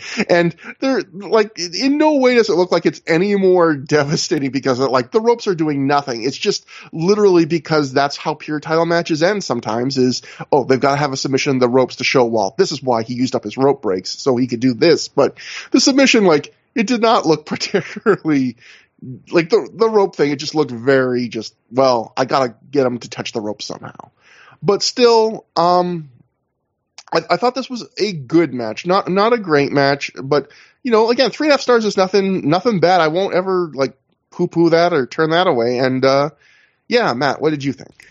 Um, I I pretty much agree that this was the best match of the first you know undercard the undercard part of the show, but also not my favorite match of the undercard. Like, the, I also felt a bit um, disconnected uh, to it for whatever reason. You know, uh, I don't know. I, I didn't love the early part of the match, and I didn't. I didn't like the finish, like you said. It, it seemed kind of be seemed kind of sudden. The move wasn't very cool, but the way the match built was very good. I uh, I definitely appreciated that. And I also liked. Um, I've been continually impressed. I think with Jay Lethal at this point. Like obviously Brian Kendrick's a great wrestler. Um, and Lethal, you know, I think people think of him as a really great wrestler now, but I didn't remember him being as impressive as he was back in 2005. You know, the past really few shows, I've really thought that he's had pretty impressive performances athletically, um, in terms of the fire he showed. Still not on promos, I will, I will say, but um, everything else, I think he looks really good at with. Um, I like the idea that Spanky kept like do using closed fists. Um, you know, the idea being that Spanky's a bit more of a veteran than Lethal, but Lethal is better attuned to the pure title rules because he's the pure title champion, and that gave him a bit of an advantage in the match. I thought that was pretty cool. Um, uh, I, I, also, you know, I thought there were some there were some cool moves here. Um, the uh, when Lethal does the tope suicida onto Spanky, but Spanky kind of moves Lethal into the guardrail arm first you know, I, I thought that was a pretty cool way of doing things. Um, I, I, I still like Lethal's cool, like, thing where he, I don't know how to explain it, but he, where he gets the wrestler, um, like in kind of a hold where he pushes their arms up by his legs. And then, do you know what I'm talking about? Yeah, yeah, where where he's almost like he's almost like s- stepping on their shoulders while they're like while he's sitting down. Well, the into their armpits and like and and pushing upward. So they're kind of like up in like a crucifix position yeah. almost. Like uh, I don't know if there was ever a name for that hold because you definitely can't call it that arms submission. Um, but yeah, that's the sort of move that you really need a name for because it's almost impossible to describe um, in a non-convoluted way. Um, but I like that. You know, I, I liked Spanky's aggression going after the arm. Um, you know, I thought the match got more more exciting um, as as Lethal worked on the back. I um, I just thought it was a, it was a smartly worked match that, for whatever reason, it didn't click as much as the uh, as the work would suggest that it would for me. I, I think I I still would say that my the, the, the, match that I enjoyed the most in this first hour of the show was um, hour and a half, I guess, at this point was um, Strong versus Generico. Um, yeah, Sorry. I, I, would say, yeah, I don't know. I was just say, I feel like even though I would say this match I, I liked a bit better, I, I, kind of agree with you that Strong Generico was more fun. I guess maybe the best way to say it would be like, I feel like they got more out of less. Yeah. You know, so even just like less match time even. Where this, they do a lot, they work really hard, and then it comes out, it's like, oh, that's pretty good. But they, you know, they had a lot of time and they worked, they did a lot here to kind of get you to that point. Yeah, there was just something that popped for me with the Strong Generico match that didn't for this one, but I can't really fault the work in any way. It's just personal how it just how it hit me, I guess, more than anything else. Um, but no, this was very good. They they're, they're two very good workers that did a good job, and you know I think they actually have had a better match in them. Even um, you know if they had wrestled again, I think they could have even done better. So I would I would have still liked to see a rematch, even though the match didn't grab me as much as I would have liked. So, a couple notes here. Um, the, did you know? Okay, there's a moment on commentary where um Gabe said, you know, Gabe. I always love Gabe's moments of like self awareness because Gabe is very self aware of criticism and stuff, and he'll acknowledge it, which can be very fascinating. And at one point here on commentary, he goes, "Spanky has had several match of the year candidates in his Ring of Honor return," and he goes, "I'm not exaggerating." He goes, "Some people think I throw around that term loosely," and I thought that was like a like you know, a, you know, a lot of people wouldn't kind of acknowledge that that like you know, some people on the message boards think I say that too much.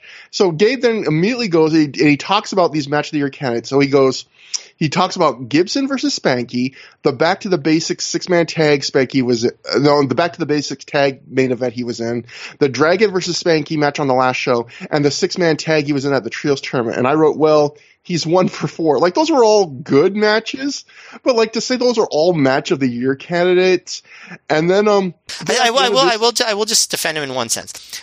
I do think a lot of people at the time were talking about that Gibson match um, as at that level, even though I don't think either of us saw it that way. Yeah. But yeah. And then at the end of this match, Gabe goes, "This is another classic match for Spanky." It's like, again, like Spanky hasn't had a bad match in this run, but like I wouldn't call this a classic. I will say, watching this, like one thing I kind of felt bad for Spanky is, well, not super bad, but like I, I feel like he kind of got his thunder stolen by James Gibson coming in right around the same time because normally you would think that like Spanky, you know, coming back for a run, you know, after WWE would be like he'd have a lot of spotlight on him. And I feel like the kind of the storyline they're in where Spanky's kind of just a little bit behind James Gibson is kind of reality too, where, you know, a lot of these matches, you know, like if James Gibson's not in, probably the world title match on this show would have been Spanky, uh, Austin Aries. And I feel like Spanky's performances on his comeback have all been good. It's just they're not quite they're not on the level of James Gibson. I feel like James Gibson kind of stole his thunder on this run a bit, but in a weird, in a way, that's the storyline too. Gibson also has more of a personality in this story in this run than Spanky does, which is surprising to say because Spanky had a lot of personality in his first run, but it's really hard to pin down what his character is at this point. You know, he's yeah. he, he just seems he seems kind of like a guy, um, a guy who James Gibson gets mad at. I don't I don't know. It's like there's there's I mean there's I feel like they could have done more with him personality wise to get him more well positioned. Because you're right, Gibson, you know, has surpassed him at this point, and the crowd has this great connection with him, and he cuts a very memorable promo, which Spanky has yet to do in this run. Yeah. He's another one of those guys where he loses the goofiness, but he doesn't really have anything to replace it with. Exactly. You know, he, he might have done better off just retaining a little bit of the goofiness. Yeah.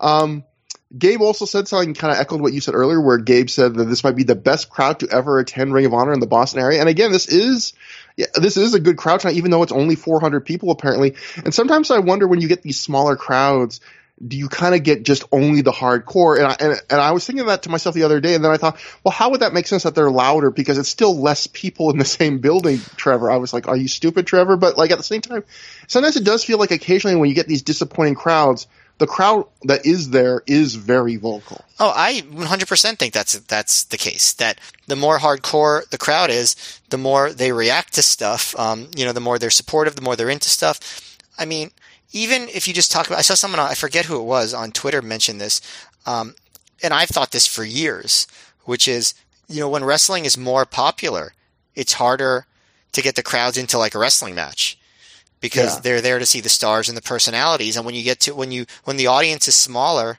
and it's more of like a just a wrestling fan base who likes to see wrestling, they are more excited to react to the wrestling. But when you have a smaller crowd for ROH, it's because the people there they know the ROH stars. They're excited to be there. It's not there's you don't have as many people that are there to be like, oh, you know, there's wrestling here today.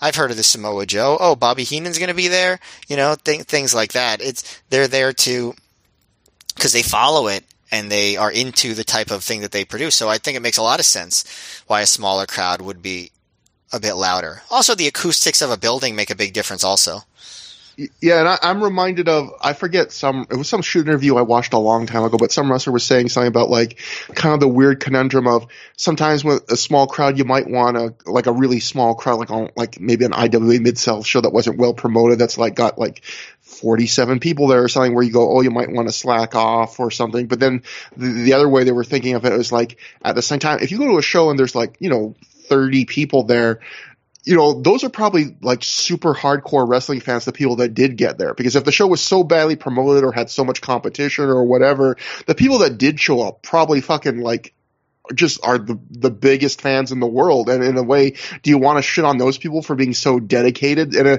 I guess you could say on a larger extent, maybe you know a crowd like this, which it, where you know, as Gabe said in that quote I read earlier, you know, Boston has moved so many locations at, during this point, had so many trials in this in this market. Like, if you're still going to every Ring of Honor show in Boston, you must fucking love Ring of Honor at this point because you know even Joe Gagne did not make it to this show, so and he was going right. to pretty much all of them. So he got tired of being looked at and people shaking their heads at him.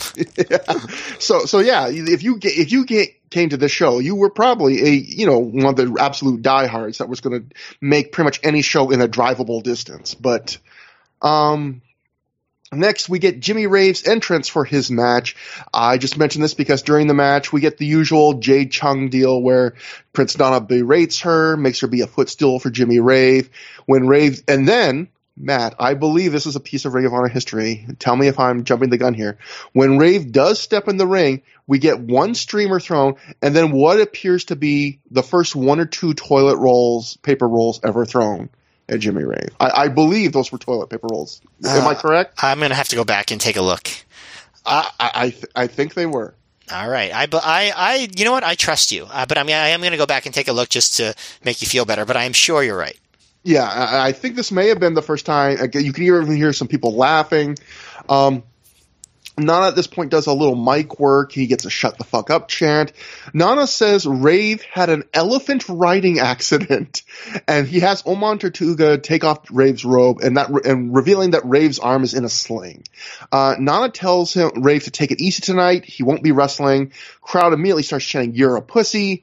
Rave le- leaves the ring. Nana says that instead, Killer Mike Kruel will be taking Rave's place tonight against the Common Man, CM Punk. At this point, CM Punk makes his entrance. He gets on the mic. He calls Nana a thorn in his side and says tonight he came with a friend, a WWE Hall of Famer, and introduces Boss, uh, Bobby the Brain Heenan, who comes out in a Boston Red Sox jersey, pandering to the local crowd.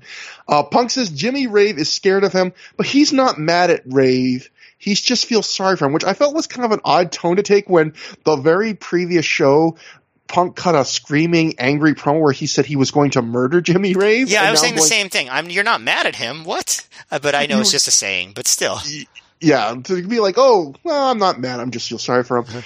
And I, I, should also mention um, the Pro Wrestling Torch wrote that, um, or maybe not the Torch. I, I, read somewhere that during around the time of this match at ringside, Bobby Heenan, there was actually a fan in the crowd, a disabled fan at ringside, and Bobby Heenan actually took off the Red Sox jersey and gave it to him. And so that's a very nice gesture. That's very nice. Yes. and um, there's some news around Bobby Heenan we can talk to after the match, but I guess we'll get to the whole thing. First off, there's the match, which is CM Punk defeats Mike Kruel via pinfall in two minutes, 57 seconds with an O'Connor roll. Um, this wasn't much. This was very basic wrestling. Uh, Punk gives Kruel almost all of the three minute match. I would say the first two minutes of it. Kruel controls right from the start. He does some very basic clubbering, chokes him on the ropes. He does one nice belly to belly suplex. Punk makes a comeback in the final minute. Nana then jumps on the apron. Bobby Heenan grabs his leg to neutralize him. Punk shoves Kruel into Nana, rolls him up in the O'Connor roll for the win. So uh, on this ma- uh, very, very basic rudimentary kind of match, I would say, Matt. Like, very, very weird. I, I, I want to know like what they were – like what their plans were for Kruel because they didn't you know want to have him have a competitive match with Punk and it was very basic, but also they couldn't let CM Punk beat him decisively. So, like they he gets almost no offense in and he wins with an O'Connor roll. Um, what's the uh, what's the deal? Like, what, were they planning on pushing him? Like, what? I, I'm I'm just confused by what they were trying to do with Kruel because you would think that Punk would like just kick his ass and beat him with his finisher, right? Yeah but they didn't do that. I don't know. Yeah, and but then of course this is all set for what follows afterwards because after the match, uh, Bobby Heenan gets on the mic and he puts over Ring of Honor like he does on every time he appears to them. He gets the crowd to give the Ring of Honor a standing ovation. Someone at this point throws a streamer in the ring. Heenan calls it blue toilet paper. He quickly leaves the ring. Punk and the fans continue to applaud Heenan. When Jimmy Rave attacks Punk from behind, he's no longer wearing a sling. It was all a ruse. They brawl to ringside. Punk backdrops a running Rave into the front row of fans. He puts a garbage can on Raven, hits it with a chair. He hits uh, him with the chair more times without the garbage can. They brawl back and forth all over the building. At one point, uh, Punk stops to tell a jeering fan, "You come get some," and then he says the F word for the derogatory slang for a gay person. So another collar tugging objectionable moment on the show. Also appears a couple fans in that section of the crowd have signs that say Booker's Pet CM Punk written on them. So clearly some fans even he, in Boston, another market where some fans do not like CM Punk. Um, the brawl makes its way back to ringside. Uh, Ray puts an open chair on Punk's head and he shoves him into the turnbuckle. They return to the ring where Punk eventually takes control by leveling Rave with a million forearms in the corner, really good looking forearms. Punk calls for the Pepsi plunge, but Oman Tortuga, Mike Kruel, and Nana return to the ring. Punk fights them all off on his own, but this allows Rave to recover and attack, and then Rave lays in a beat down as the embassy holds Punk back.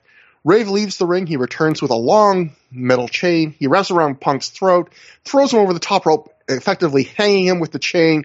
Nana gets in his Punk's face during this and taunts him until Jay Lethal, Vordell Walker, Davey Andrews, Colt Cabana, maybe more people, they run in to make the save. I would say this entire segment, I timed it out, I would say it's around seven minutes. So not a match, but basically, you know, more than double what we got from the, uh, the Mike Kruel official match. Punk then gets on the mic and he says he hates Jimmy Rave more than anyone on planet Earth.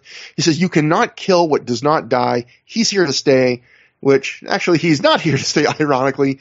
Punk then says he's going to send Rave straight to hell, calling the other six members of the embassy uh, Rave's future pallbearers. Punk says he's never been more serious in his life and he'll make Rave famous.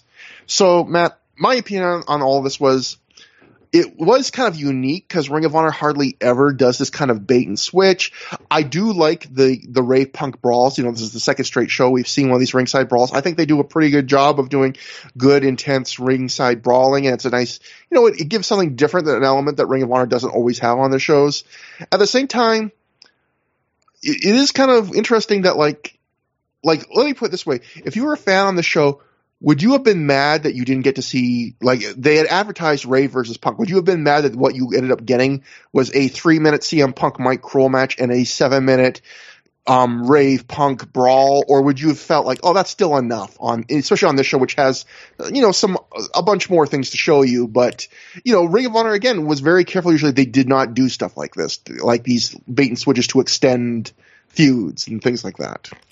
Um, CM Punk and Jimmy Rave would go on to have a couple of like quite good matches, but I don't think they like. I don't rem- like the like the match. The one match they did have so far against each other wasn't that great that I would be like, oh man, I I like that. They really robbed me of something by not having an official match between these two. You know what I mean? Yeah. So I think this would have been probably good enough for me. Um, uh, it's uh, I, I will say just on a side when when uh, Punk called um the embassy raves six future pallbearers.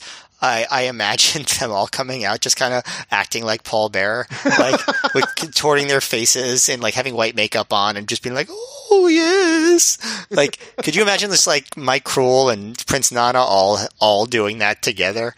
And it was just like a bunch of six. And also, you could say there were six of them, but I counted four besides yeah, I don't know. I don't know if he's including. All right, let's say he's including Diablo Santiago, who was still out, I think, with an injury or something. Then who's the other person we're missing still? Okay, so um, who, who, do, who, do, we have? So we have we have Chung, we have Nana, we have uh, Tortuga, we have Kruel. Was Fast Eddie there? I guess Fast Eddie. I guess you could. He wasn't there, but okay, Fast Eddie then maybe. Or he could be throwing in John Walters. Maybe he thinks he's going to come back from his his job running uh, Nana's financial businesses. well, in, in why Ghana. not throw why not throw in Xavier, Josh Daniels? There are eight of them now. Angel Williams. We yeah, could, could get close to a dozen. Yeah, exactly. Um, uh, Towel Boy, Eric Tuttle, Nana's first partner. Um, but um, but yeah, I um yeah I don't know this this was okay. I I I, I liked the promo at the end. I thought that was very good, and and the and the hanging part, except for the part where Nana gets in his face and says lynch him, which I'm pretty sure is what he says. Um, that's not good. um, but um. I, you know, it, was kind of amusing that Punk, even as like the ultimate babyface brawling, felt the need to get angry at a guy who uh, who said something to him in the crowd. It's just like you know, probably doesn't really matter if one guy doesn't like you Yeah, and you're the Punk's baby done face. it a few times where he has this thin skin where like, you know, like. Eight, 95% of the crowd can be cheering him and he'll find like the one guy he can hear that's not and like kind of make a bigger like in a way it almost makes him him look less popular than he is because he'll like single that guy out and give them attention I can kind of relate though. You know, I mean, I'm sure a lot of us can. Like, you know, all the all the compliments people give us, they go in one ear and out the other. But if someone says something negative, you remember it for the rest of your life, right? Like, Yeah. So I, I, you know, I can't can't fault him too much um, for that one, but it's pretty clearly a, a feature that he had at least at the time. Um, but I, you know, I like I like I said, I like the cough cell job um, that uh, that he did. Um, I thought it was a fun group of, you know, you would think that these guys would be the lumberjacks, right? Jay Lethal, Vordell Walker, Colt Cabana, Davey Yeah. Andrews, Azrael, and Dixie, but nope, they were not the lumberjacks. Turns out even Vordell Walker was too big a star to meet the standards of the lumberjacks we'll be seeing later but um Yeah. Um, So but but anyway, but anyway, point, it got where it needed with the chain thing. It took a while. I don't think it was so exceptionally entertaining on the way there, but I thought the ending was good. I, I did find it very very amusing how little Heenan did. That's that that's a, a nice nice work if you can get it. But it is nice to hear about him giving away the the jersey. That's a that's a that's a classy thing to do. And this would actually, I believe, be Bobby Heenan's final appearance for Ring of Honor, and not in not planned apparently. Because Matt, I read in the Torch, I'll read. Um, they had a quick little quote where they said after the show took place, they wrote, keep this in mind. They wrote Bobby Heenan. Who managed CM Punk on April 16 plans to work more Ring of Honor shows. At the same time period, Matt, the Observer wrote this instead, which I believe, based on what happened, rings a lot truer because Bobby Heenan did not end up working more Ring of Honor shows. Dave Meltzer wrote in the Observer at the time, Bobby Heenan won't be managing any longer here.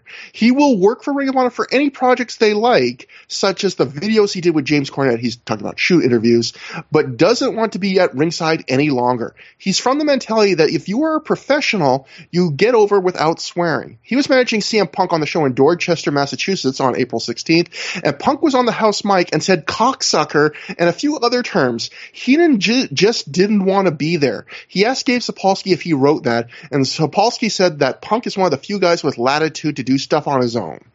So apparently, it sounds like Heenan was scheduled to do more like appearances on Ring of Honor shows, and he did not like that Punk, CM Punk did the swear words. Uh, uh, Bobby Heenan did the old uh, Bill Cosby that you shouldn't, you know, you don't need to swear, folks. So hopefully he didn't do anything else Bill Cosby esque, but uh, I don't think he did.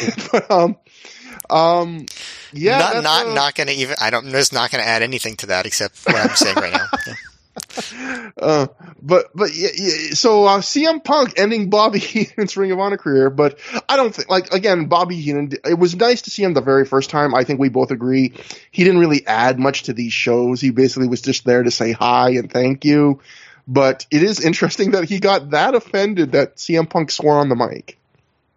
Yeah, I mean, it's one of those things where, okay, I guess you haven't been paying attention to what you're getting into. So if this is surprising you now, but, um, I actually think that there might have even been more cursing in ROH earlier on, um, than there is at this, in this era. So, but you know, I, I haven't taken the stats on that, so I don't know for sure, but, um, I, um, yeah, I, I feel like that's something that maybe you know in advance. Like ROH is still sort of ECW, um, influenced in that regard. Although I do have to say, they don't seem to have a rule that someone has to say shit on every show the way AEW does. yeah. Um, I, I'm Matt. I am just glad for Bobby Heenan's sake that he never had to see uh, James Gibson's backstage promo that comes later. If he doesn't like swearing, man, he dodged a bullet there. yes, I would say, I would say, despite the fact that there, I think there was more cursing on earlier ROH, um, I don't know if there was ever more cursing than there was on that promo. Yeah, like it's it's a really like ironic thing that the show Bobby Heenan quits because CM Punk said a couple swear words has maybe the most like abrasive foul mouth promo, which we'll get to later. But um, I also would not have expected that promo to come from James Gibson. So uh, next up on the show, though, we cut to Austin Aries and Roderick Strong backstage. Aries says tonight's the night James Gibson takes his world class abilities and takes on the world champion. Aries says he's been going all over the globe defending the world, the Ring of Honor world title, and he's going to win again tonight. Aries turns his attention to the four corner match that's happening for a future world title shot, and he mentions how Roderick Strong is a roadblock for anyone that tries to get to him. He puts over Strong's new submission finisher and says when Jack Evans comes back, he and Roddy will be unstoppable and win the Ring of Honor tag titles. So this is basically one of those promos where you basically get a list of bullet points and you just say what the bullet points are. Cause he basically just, there's no real connective tissue. It's just basically, I'm having a match tonight. There's another match that will have ramifications tonight. Roderick Strong is cool. Jack Evans is cool. Goodbye. Aries definitely still working on the promos. Yeah. Strong even Strong isn't even getting to where he's really working on them yet. yeah, Roderick Strong here is basically basically Aries cut his promo for him, you know, like which I maybe tells you their confidence in Roderick Strong's speaking abilities at this point, where basically Aries cuts his promo and then puts over Roderick Strong for Roderick Strong afterwards. Aries but, um, Aries at a certain point becomes a very charismatic, good you know, good talker. Um, Strong, I don't know if he ever becomes particularly well regarded for his promos. He obviously gets no. better, but he's still not cutting a lot of promos even now. Yeah, I think he gets to passable, which it takes him some work, I think, to get to even to passable. I, I think, you know, because he was not known for not being maybe the greatest promo guy at some point, but but he's he is he is one of the greatest wrestlers, so he's got that yes. going for him. So that takes us to the double stakes four corner survival match. Alex Shelley and Samoa Joe defeated Colt Cabana and Nigel McGuinness. So how this match in 25-29, how this match works is the it's a two fall match. So basically it's a four corner match. The first person to make someone else pin or submit, whoever does gets the fall, they get a pure title shot. At that point, after that fall, whoever won the fall and whoever directly lost the fall leave, and it's down to a singles match. Whoever wins that singles match gets a world title shot. So how it breaks out here is uh, Samoa Joe defeats Colt Cabana in 1749 when he makes Colt submit to the rear naked choke. So Colt, I mean, Joe wins the pure title shot, and then he leaves the ring, and so does Colt. Then we get a Nigel McGuinness Shelley match that ends in 25-29. That's the combined time of both matches after uh, hits the shell shock. So he wins the Ring of Honor World title. So Matt, I want to know what you thought about the match. I also thought occasionally in wrestling we've seen matches like this where it's two falls and there's a different title up for grabs on each fall. And I always, I don't love that step. And I especially don't like it in stuff like this where the bigger title is the second fall. Because in a way, shouldn't like the biggest prize go to whoever scores the first fall in the match? Because isn't that kind of like the bigger achievement? Like, all these four guys are wrestling each other, and the first guy who got a fall, like if that was a regular match, that'd be the end of the match. But yet here, in a match like this, it's like actually a benefit if you don't score the first fall. You actually get a better reward if you win the second fall, which is always one of those weird things to me. Yeah, I think Meltzer even pointed that out at the time. And it's one of the first things I thought about when I rewatched this is just like, why would the first, fall? but I guess, you know, there was still this idea maybe in Gabe's mind that he was trying to make the two titles equal. Um, it never happened. You know, uh, I'm not even sure if the pure title ever main evented a show except for the one where they unified the titles. Um, and you know, that's usually a um, a thing that you do, even if it's um, you know, sort of um, you know, just try, you know, just uh, giving it the old try, you know, even if it's not really at that level, you give it the main yeah. event just to kind of show it. But uh, did the Pure title ever main event a show other than the very first Pure title match in 2004 and the very last one in 2006?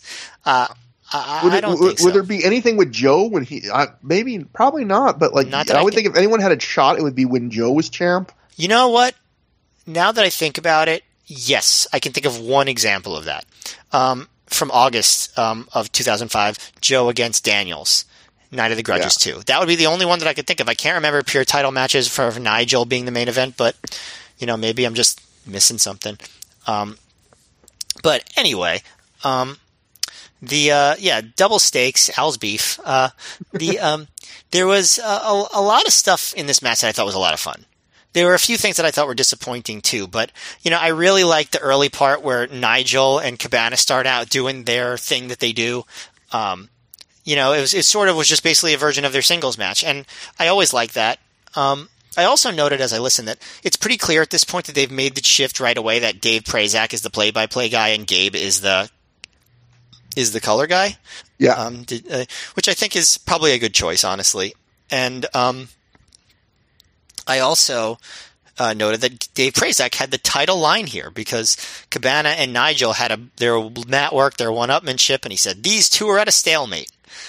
Um, so I guess he must have said that before the ROH board named the show because um, they never actually say the name of the show on the show, but that was the title line. To be fair, um, but um, the you know the thing that I noticed about the the match is that everybody's doing a lot of mat work except for Joe, who just seems really frustrated with everybody because he wants to strike. You know, he mm-hmm. wants to attack people. Um, you know, um, like and Cabana will do this wacky karate move every time he escapes a Joe hold, and Joe will just look really annoyed, and you know, so he'll respond with just like a, a strike in the torso or a big power slam or or something like that. Um, and at one point, um, Nigel's doing his headstand, and Cabana keeps like running in, trying not to get stopped by the headstand. I really love this spot. He's he's just trying to just avoid getting trapped by Nigel's wacky headstand uh, trapping move. And so uh, eventually he gets rolled up by Nigel. He gets caught in the headstand, and then Nigel goes right back to the headstand after the kick out. And and Cabana's all tentative again, and Joe just get comes in and he just runs and boots Nigel in the face and looks at Cabana. He's like, "What are you doing? Like, just hit him!" and I think it's a fun spot because they've established that Joe is the only person who can effectively counter the headstand, and he just does it every time, and he doesn't understand why Cabana is completely uh, impotent when it comes to doing something about that move. I, I, I really enjoy that dynamic. Um, sorry. Uh, no, I, I was going to say, yeah, yeah, like, like, I think Joe, that's something that Joe would do a few times of like, um, you know, almost like, you know, that spot he would do where someone would go for a flying move and he would just walk away from them. Like Joe almost plays this character sometimes like the certain rules of wrestling like fool or apply to everyone else or tricks fool everyone else, but they don't to Joe. And I think that's another great example of like all these people are like, how am I going to be this, beat this, and the, the insane riddle of the Nigel McGuinness headstand. And Joe every time is like, you, you fucking idiots, just kick him in the head. Like, yeah. like, like yeah, that's always so good. Yeah, I, I, I love that. And then, you know, that kind of leads to Joe and Cabana getting into it more, and they fight on the floor, and, uh, and Shelley and Nigel are fighting, and, uh, and Nigel eventually tries to tag out, but sh- first Shelley avoids ta- uh, tagging in, and then uh, after Joe tags out, uh, he avoids tagging in, so it kind of leaves Nigel to the wolves there. And Nigel and Shelley fight for a while, and then Nigel actually hits another jawbreaker lariat. I didn't realize he had made that such a big part of his offense so so early in his run, but he does. Like that's and still a cool move every time he does it.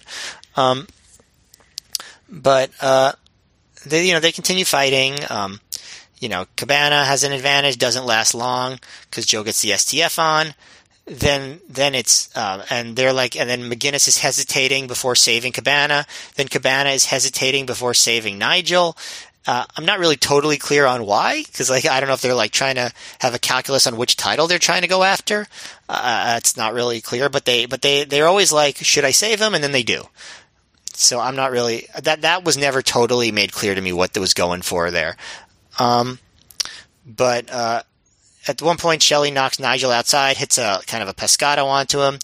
Joe gets the choke on Colt, and Nigel tries to save, but save, but Shelley actually holds him back, and Cabana taps. So so that gives Joe the pure title shot and leaves the match down to Shelley versus McGuinness.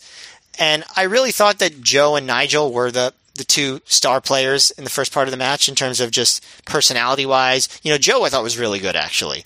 I thought he was really um, on on this on this night. And so when they get down to uh, Shelley and Nigel, I think there's a bit of steam taken out of the match. Um, it doesn't feel like two guys fighting for a world title shot.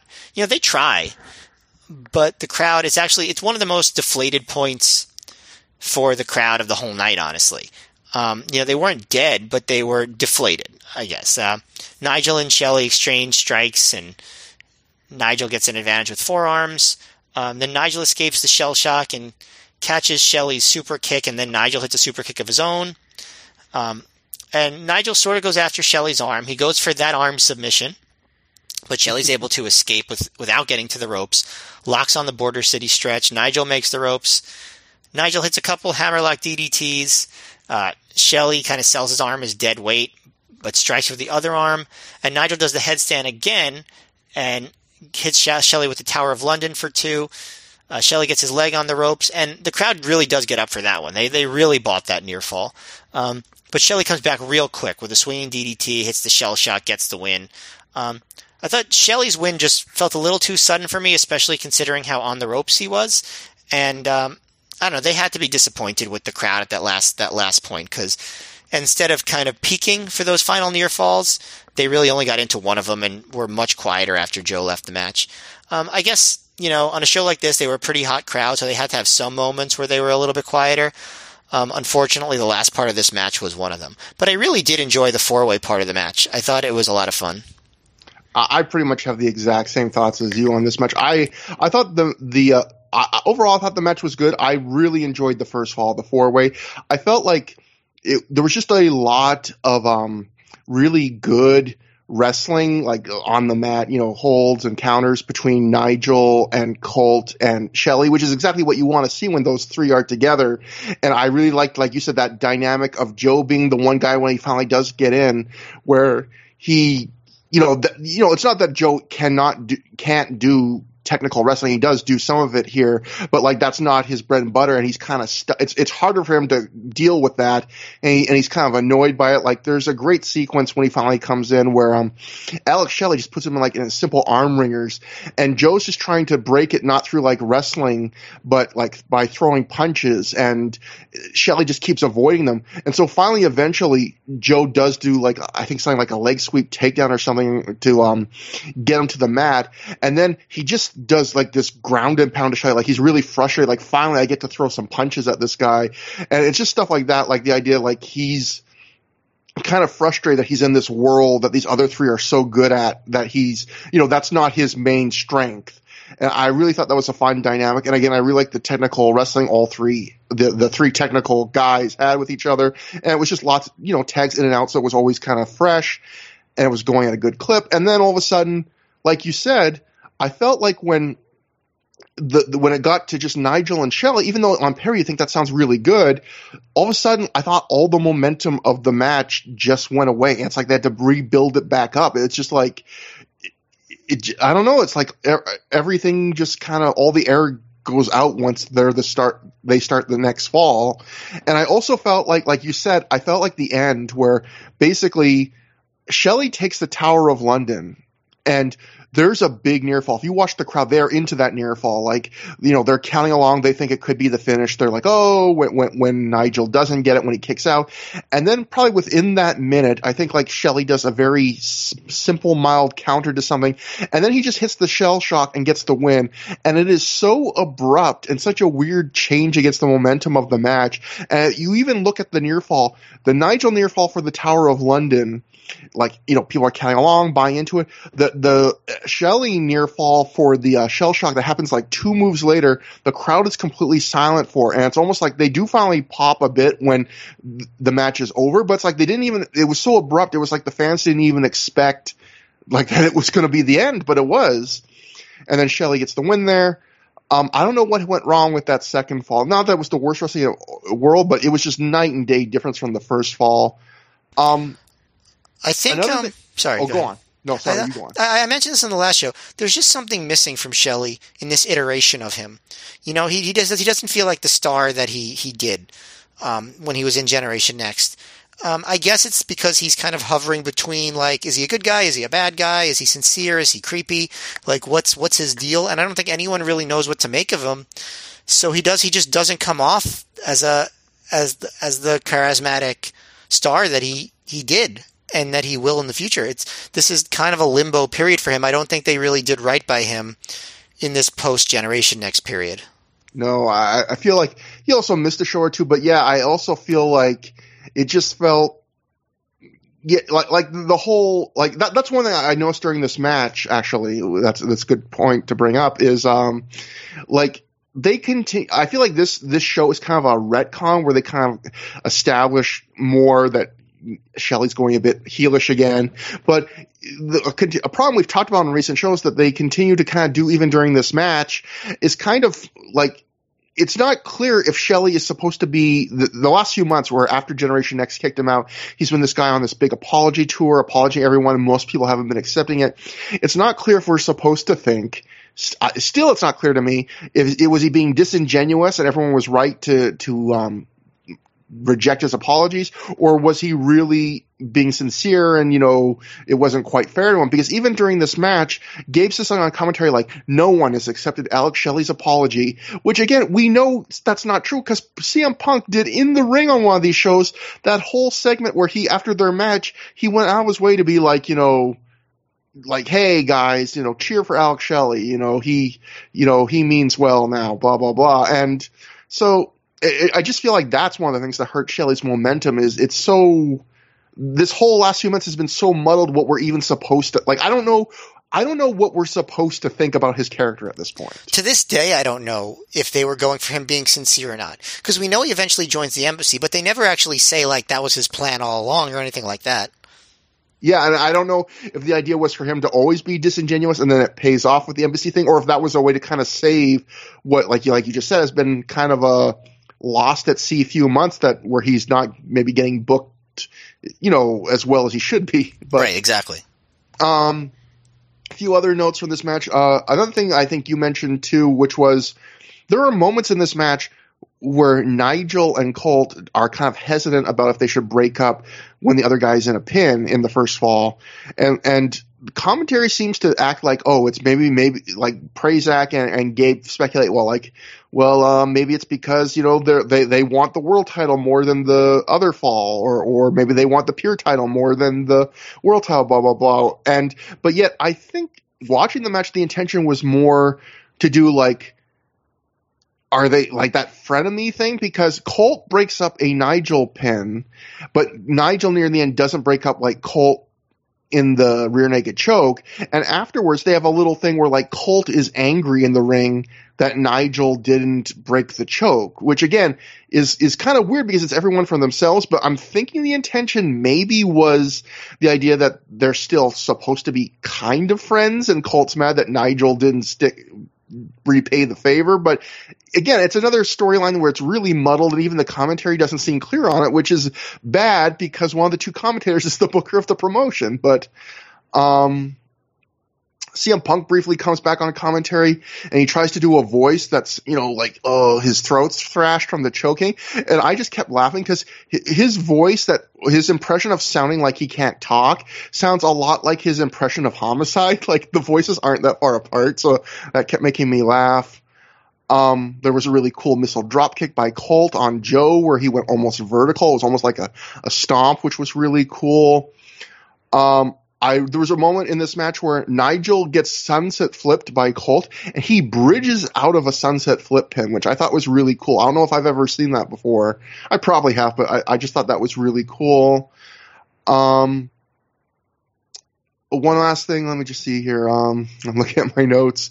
Oh yeah, there was one weird moment I thought in this match where there's a moment where Nigel and Shelley are both down and they're both going to make tags to the two fresh men. Shelley tags Joe. Nigel doesn't quite make it to Colt. So then Ni- Joe grabs Nigel by the leg and he just kind of holds his leg and he doesn't do anything. Like he doesn't know what to do. He just, you can hear then Joe say, come on. Nigel just kicks his leg free and then immediately makes the tag. And Gabe says, uh, Joe was playing around too much, but it really felt like almost like Nigel was supposed to make the double tag or something because like Joe grabs Nigel's leg. If people watching this, and it's kind of like it just free, they both freeze and they don't know what to do. And Joe literally like says, I think he says something like, come on. And then you get that. So it was just a weird little moment. Um, that's that for that stuff. That arm submission, Gabe is still calling that Nigel McGuinness's arm submission. That arm submission, Matt. If we had a T-shirt for this web for this podcast, it would be a T-shirt that says that arm submission in a font that is the same as that '70s show. That'll be one of several T-shirts. Yeah, but. that arm submission. Yes. But finally, semi-main event, world title match. Ring of Honor World Title match, Austin Aries and James Gibson went to a draw because of a double pin in 22 minutes 38 seconds. Um, this was the uh, I would say probably the match of the show, but for me, not by much. I would give this like three and three quarter stars, maybe bordering on four. It, it's a very good match, so it's not miles away from some of the other matches I've liked on the show, but I would say very good match. I, I really enjoyed it. But this is another match. It's a little bit like the Spanky Jay Lethal one, and I'm noticing this. I'm going to ask you, Matt, if you feel this way. With a loss of these Austin Aries matches, I pretty much have liked all his matches in the world title run, but I almost always, with maybe like the exception of the Colt Cage match, which is still like one of my favorite matches of Ring of Honor so far in 2005, I always feel like I enjoy it less than Aries' effort. Like I always feel like Aries is giving a five star match level effort, and there's something about where I always go, oh, that was four stars. Oh, that was, cl-. you know, like, like, I, I, always feel like the, his effort is top notch. And there's always something much like the Spanky Jay Lethal match where I'm just missing something. And, and part of me was trying to think, what is it that I keep feeling like I'm missing in these matches? And I feel like maybe one thing is, Aries doesn't really have a good aura or persona as a champion. Like like Gabe and them, they're trying to sell real hard that that Aries is the fighting champ. You know that he's they keep mentioning over and over again he's defending the title in all other in uh, other promotions all over the world. But like in the ring, he doesn't really have like Aries is kind of like Joe indie wrestler where he's got some charisma, but in terms of what he brings to the table, he's almost too well rounded. Like he can fly, he's athletic, he can hit hard, he can do mat wrestling, he can do submissions. He like guys like when Samoa Joe was champion, he had a very definite aura and vibe and style where you could say that's only Samoa Joe. I think Low Ki was the same way. I think Danielson, you know, Danielson had a definite presence that felt like it was only him.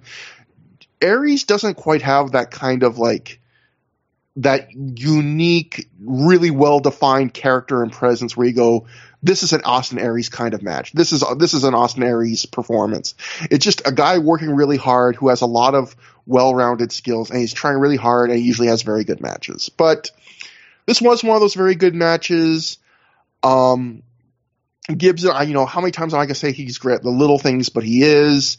One of my favorite parts of this match, in fact, was just his comeback after be, being beaten down for a while. It's really simple, basic offense, but if you watch how urg- the urgency and his body language, like I got fired up watching it. Like he got so much out of so little. Like he's just a little spark plug when he when he makes comebacks. He has just really good intensity, and I think the most fun part of this match for me was just seeing how um into James Gibson this crowd was. Like James, Gib- James Gibson was more over than I remembered. Like in, in this match, there's a brief moment. At, there's a double pin at the end where the, the, end of this match is each guy they do brainbusters to each other like I think five back and forth, and then finally at one moment, eh, you know, um, Aries has um, Gibson down. Gibson kind of like lifts his legs up and kind of locks them with with Aries above their heads, and both their shoulders are touching the match, so it's a double pin. But after that double pin, for a brief moment, it looks like referee Todd Sinclair is awarding Gibson the match, and the crowd just loses their minds for like the five or ten seconds they think James Gibson won the world title. Like it, it's kind of like the low. It's not nearly this kind of reaction, but it's kind of like what I would say the indie version of the Chris Jericho pop on Raw when people thought he beat Triple H, where like for a second they really are fooled and it really is a big reaction, and then they quickly see, oh, no, it's going to be a double pin. But I mean, overall, very good match. I, I, really didn't say much about the match, but hopefully that leaves lots of room for you, Matt. Like, what did you, am I underselling this a bit? Because some people absolutely love this match. They think it's outright like really great. Um, I, de- I did like the match a little bit more than you did. Not like eons more than you. Um, but I thought I thought it was a great match. Not a top tier great match, but I, I, and I also I have a stronger opinion of Aries as champion than you do. Um, I I think this is his second best title defense that we've watched so far. Um, and I enjoyed the homicide match a good deal, especially the final part of it. Um, so it's not super light praise. Um, but I think his his shtick as champion is the fact that he's so well rounded, and I think the main the thing that makes Aries unique as a wrestler and like very um, like this is Austin Aries is his explosiveness. You know the pop that he has when he executes a move.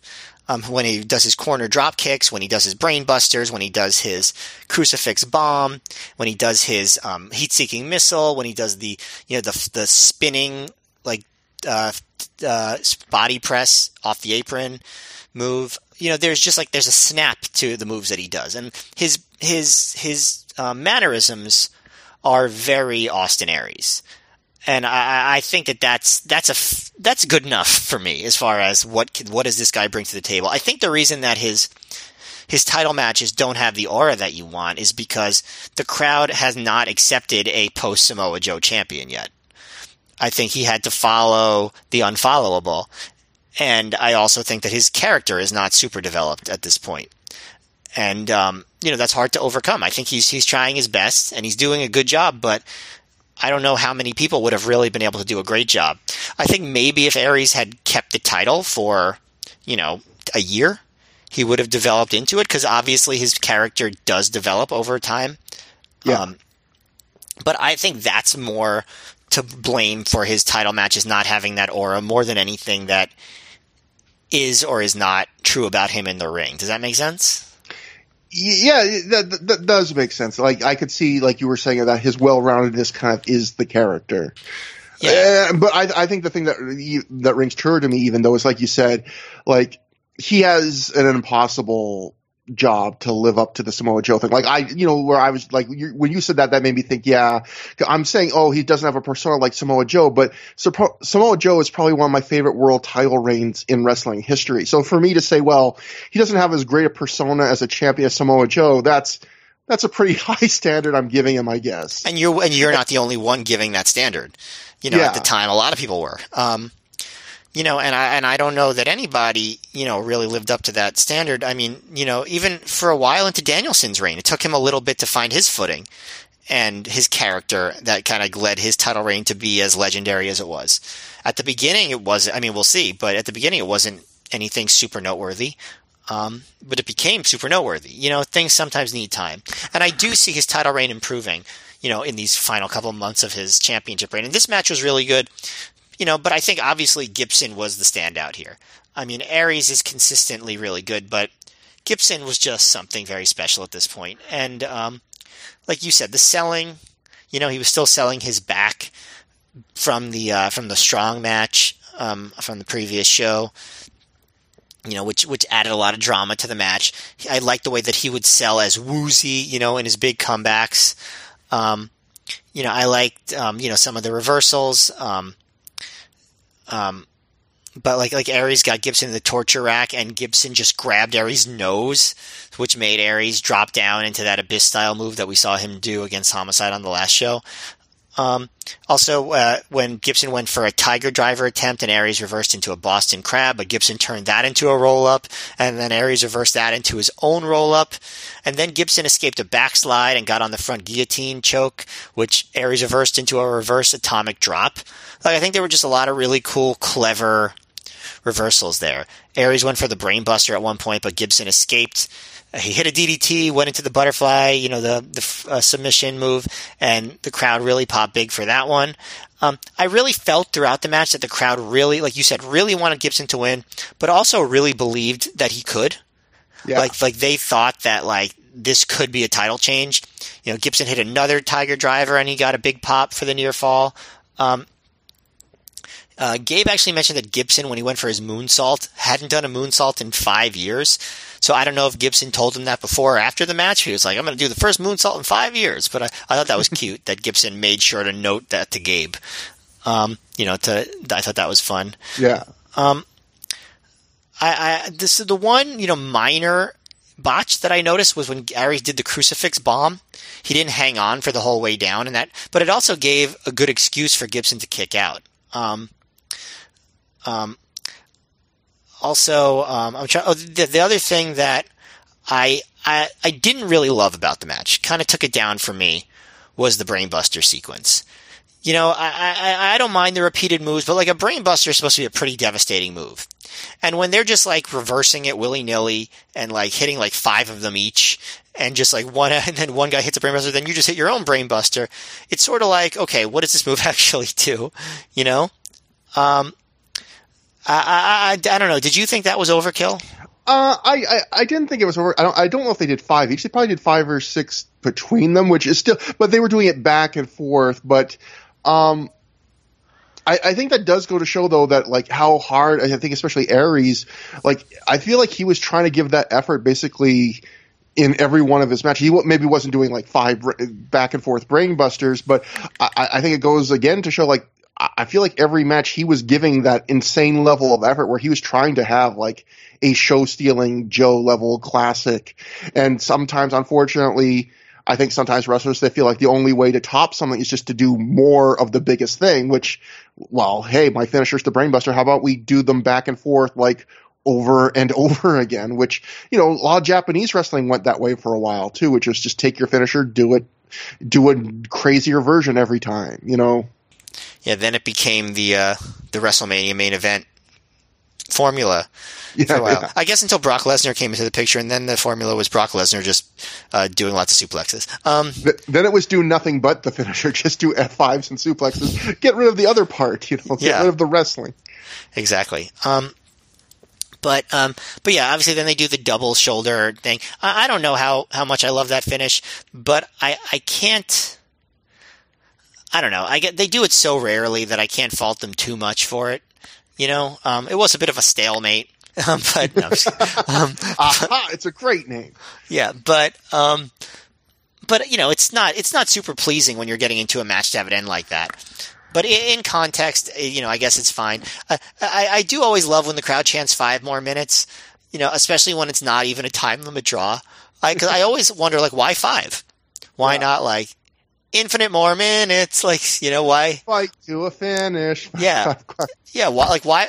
Because like, like why? What what made them think that five minutes would even be enough for this?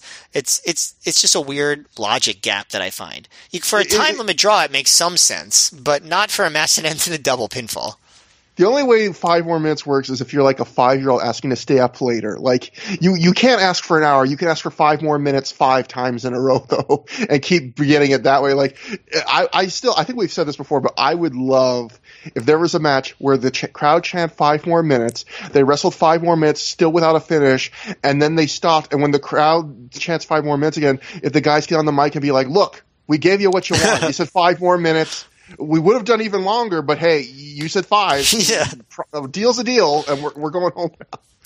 Yeah, I also think and the opposite would be pretty funny, where they like they do five more minutes and then they just like do it like five times, so they have like twenty five more minutes, but it's all in five minute chunks.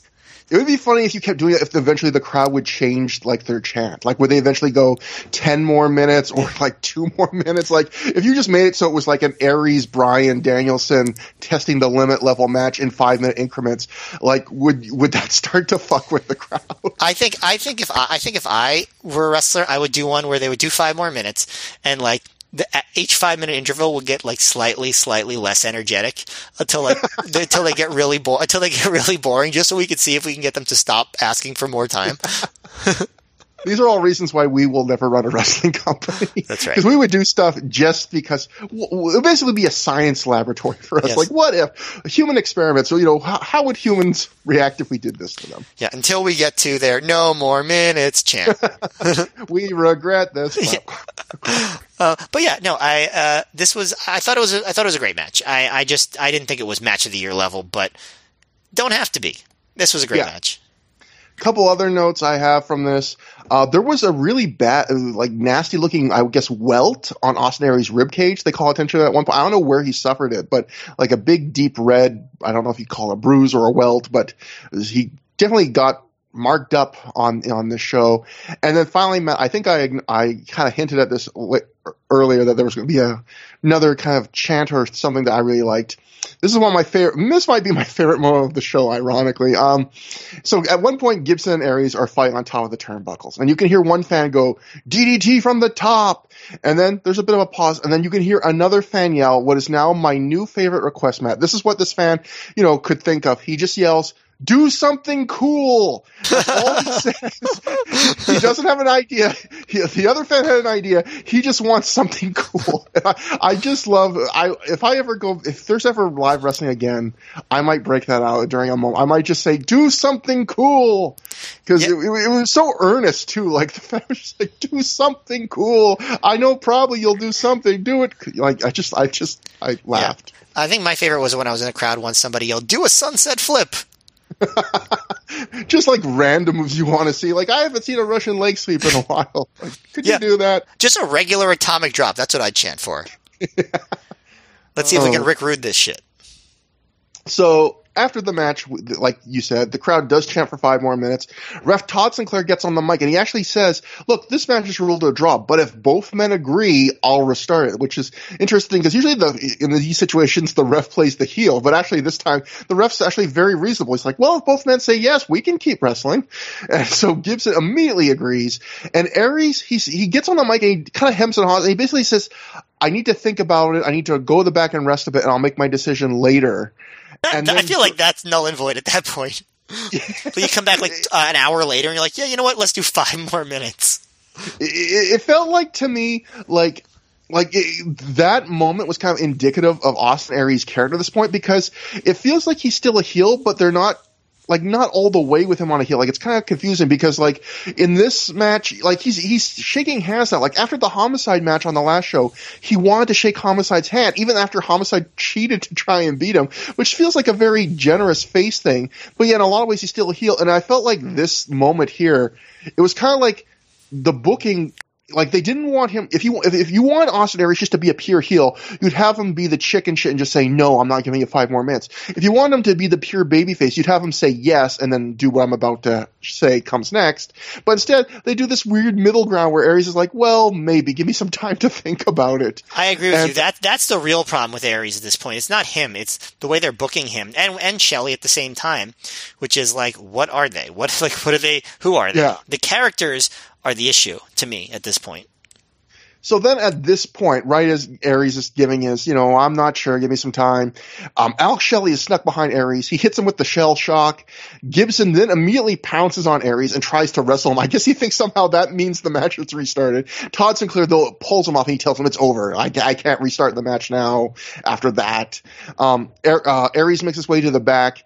Gibson gets is frustrated. He's left alone in the ring, but he gets a very big extended standing ovation from the crowd as his music plays. Like the fans are really still happy with James Gibson, but I, so I guess this is partly kind of, I mean, definitely how they booked Shelley is putting him in a position to be a heel again because he's depriving the crowd of something they wanted. But it, again, it's it's a weird thing because in a way, Shelley does have a reason to hate Austin Aries, and he does have a reason to, in a way, want Aries to remain champion because he has the next title shot, and he might rather beat Aries for the title than James Gibson. So, again, yeah, like you said, this whole thing with the both of them is really muddled right now. But, um, Next, we have a clip that an on-screen graphic tells us took place earlier than I. In fact, it did. I think in the live show it took place like after the first two matches. But Bobby Cruz introduces local legend Pete the Duke of Dorchester Do- Doherty to uh, the crowd. The video immediately cuts quickly to Julius Smokes and Homicide attacking him, and Bryan Danielson, complete in his ridiculous little toque, making the save. Bryan ends up whipping Smokes into a Doherty fist and we quickly end. It's like a minute long clip, if that, as uh, Homicide has a tantrum on the outside. So, just a, I think Gabe, when he talks about that moment during the commentary for the next match, even says something like, you know, we we call that, you know, something for the for the live crowd or something like that. Like Gabe's almost like kind of like apologizing that they even showed it, which is it was nothing. It was perfectly fine, but um. You got a little thing there, and uh, yeah, that leads us to the main event. Best of five series match number four, a lumberjack match. Bryan Danielson defeats Homicide via submission in 24-46 with the cow mutilation. He ties it two mat, two wins apiece. Um, Matt, is this the first lumberjack match ever in Ring of Honor history? I'm not sure. Yes. Uh, It is. Okay, good. Thank God. Um, well, thank God you remember. Not thank God they finally had a lumberjack match. Um, Oh my god, what a relief a lumberjack match. Oh, I was waiting so long, but um, we finally, you know, it's we we've seen a lot of Danielson versus Homicide. How does this stack up? I want to see a New Japan lumberjack match. They don't have enough of those there. Um, um, so this match, uh, I my opinion on it changed dramatically over the course of it. So the, my first reaction, because I did not remember this fact, was who are all these jobbers? Um, normally, in a main event lumberjack match, typically you have the stars of the promotion out as lumberjacks. Am I wrong about this? Uh, because I mean the idea is you have big, scary, intimidating people on the outside to uh, keep the guys inside the match. So yeah, you want at least mid. I would say at least mid card level guys. Right. Like I, I remember like Diesel against Sid, where like Mabel is there and he attacks Diesel, and and Shawn Michaels is out there, and like and all this stuff, and they're they're they're getting into brawls, and there's like side angles going on. Like that's a lumberjack match. This was literally um, students from the second ROH wrestling school, meaning people that the crowd wouldn't even recognize yet, and a bunch of New England indie guys, is what they said. Yeah. Um, so they, they make a point to say that the, that the that the lumberjacks are too scared to do anything to Homicide and Danielson. So, but the, but they eventually do like use strength in numbers to throw them back in the ring. But it makes the lumberjacks look completely ineffective, and um, and it makes them the point of the match seem silly. Um, so like that's a, a early negative uh, mark against the match. Um, the early work in the match is like it's still good. Like Danielson, like struggling for every arm twist and doing lots of cool kicks and strikes and all this stuff. But you know, every time they go to the outside, it's sort of like, oh, these these lumberjacks have no confidence, and so the crowd is the crowd is quieter than they've been. I think partially because they're tired, and partially because this is just like it just is weird. Like it's it's just a weird thing. Like it's the Danielson and Homicide doing a match, um, but um, but surrounded by jobbers, and um, you know, Danielson tries to speed things up after a little bit of like slow mat, work. He's aggressively attacking that homicide's arm, snapping it over his shoulder repeatedly. Know, hits the diving headbutt. Um, you know, gets the surfboard. Um, you know, homicide comes back, hits a pile driver, and he gets smokes to take a table from under the ring and throw it in the ring. And he makes the lumberjack help him, and lumberjack's just like, okay.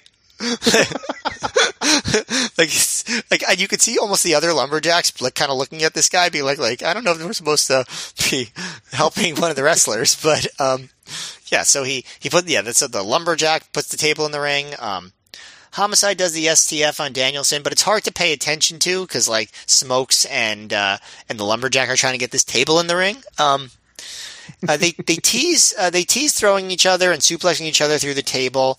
Um, but Danielson eventually he goes for the roaring elbow, but Homicide grabs him and hits the, the T bone suplex through the table, which gets the the dangerous. Um, um, so um, then they uh, they get to the big spot of the match. So this is where things start to change. So Homicide goes up top. Danielson catches him. He tries to suplex Homicide, but they kind of fall. They slip off the ropes and collapse and, and Homicide is kind of like hanging on the top rope, and Danielson drop kicks him as the crowd chants one more time. And they go back to the well, and Gabe says, "What could it be?" And at this point, it's pretty obvious what it's going to be. Um, but like, it's one of those things where you typically don't want to immediately redo the botch spot, but this time yeah. they kind of have to because it's one of the most important spots of the match. Basically, what it is is that Danielson superplexes Homicide off the top rope to the floor, but caught by a whole pile of lumberjacks. And it's a pretty cool looking spot. And I have to say, like, for a spot like that, it's pretty safe. You know, it almost seemed like the entire reason the lumberjacks were there was to do that spot where, they suplex, where they, where Danielson suplexes homicide just onto a bunch of people. Um, I'm going to ask you real quick. Honestly, would you rather take a regular suplex into the ring or take a suplex to the floor onto a pile of people that are going to catch you? Because I might want the one to the floor, actually. Definitely. yeah. Definitely. I don't want to take a bump.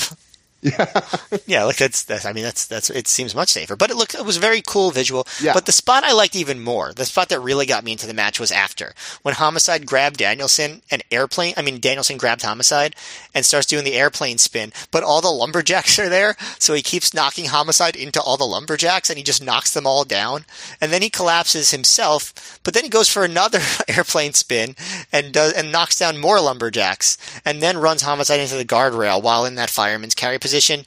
I thought that was just so much fun. Just watching all the lumberjacks get knocked down. Um, that was that was to me the spot of the match so far.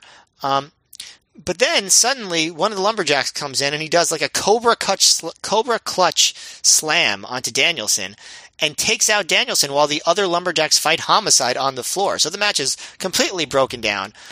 Um, so who, who what was the name of this this guy? I know that this was a this is a known indie guy. Say He was uh, from EC Negro from places like Jersey All Pro Wrestling. And in fact, uh, Matt, I just want to read this quick then. From PW Insider, um, as of right now, EC Negro's appearance at the Ring of Honor event this past weekend as the lumberjack who attacked Bryan Danielson was a one-time deal, but Ring of Honor management was really high on his work at the show. Matt, he did one move. I don't get how can you be you like it was a good Cobra clutch slam. He literally comes in the ring, takes off his shirt to reveal a Rottweiler shirt, hits one move, that's it. I don't know how you can be really high on his work.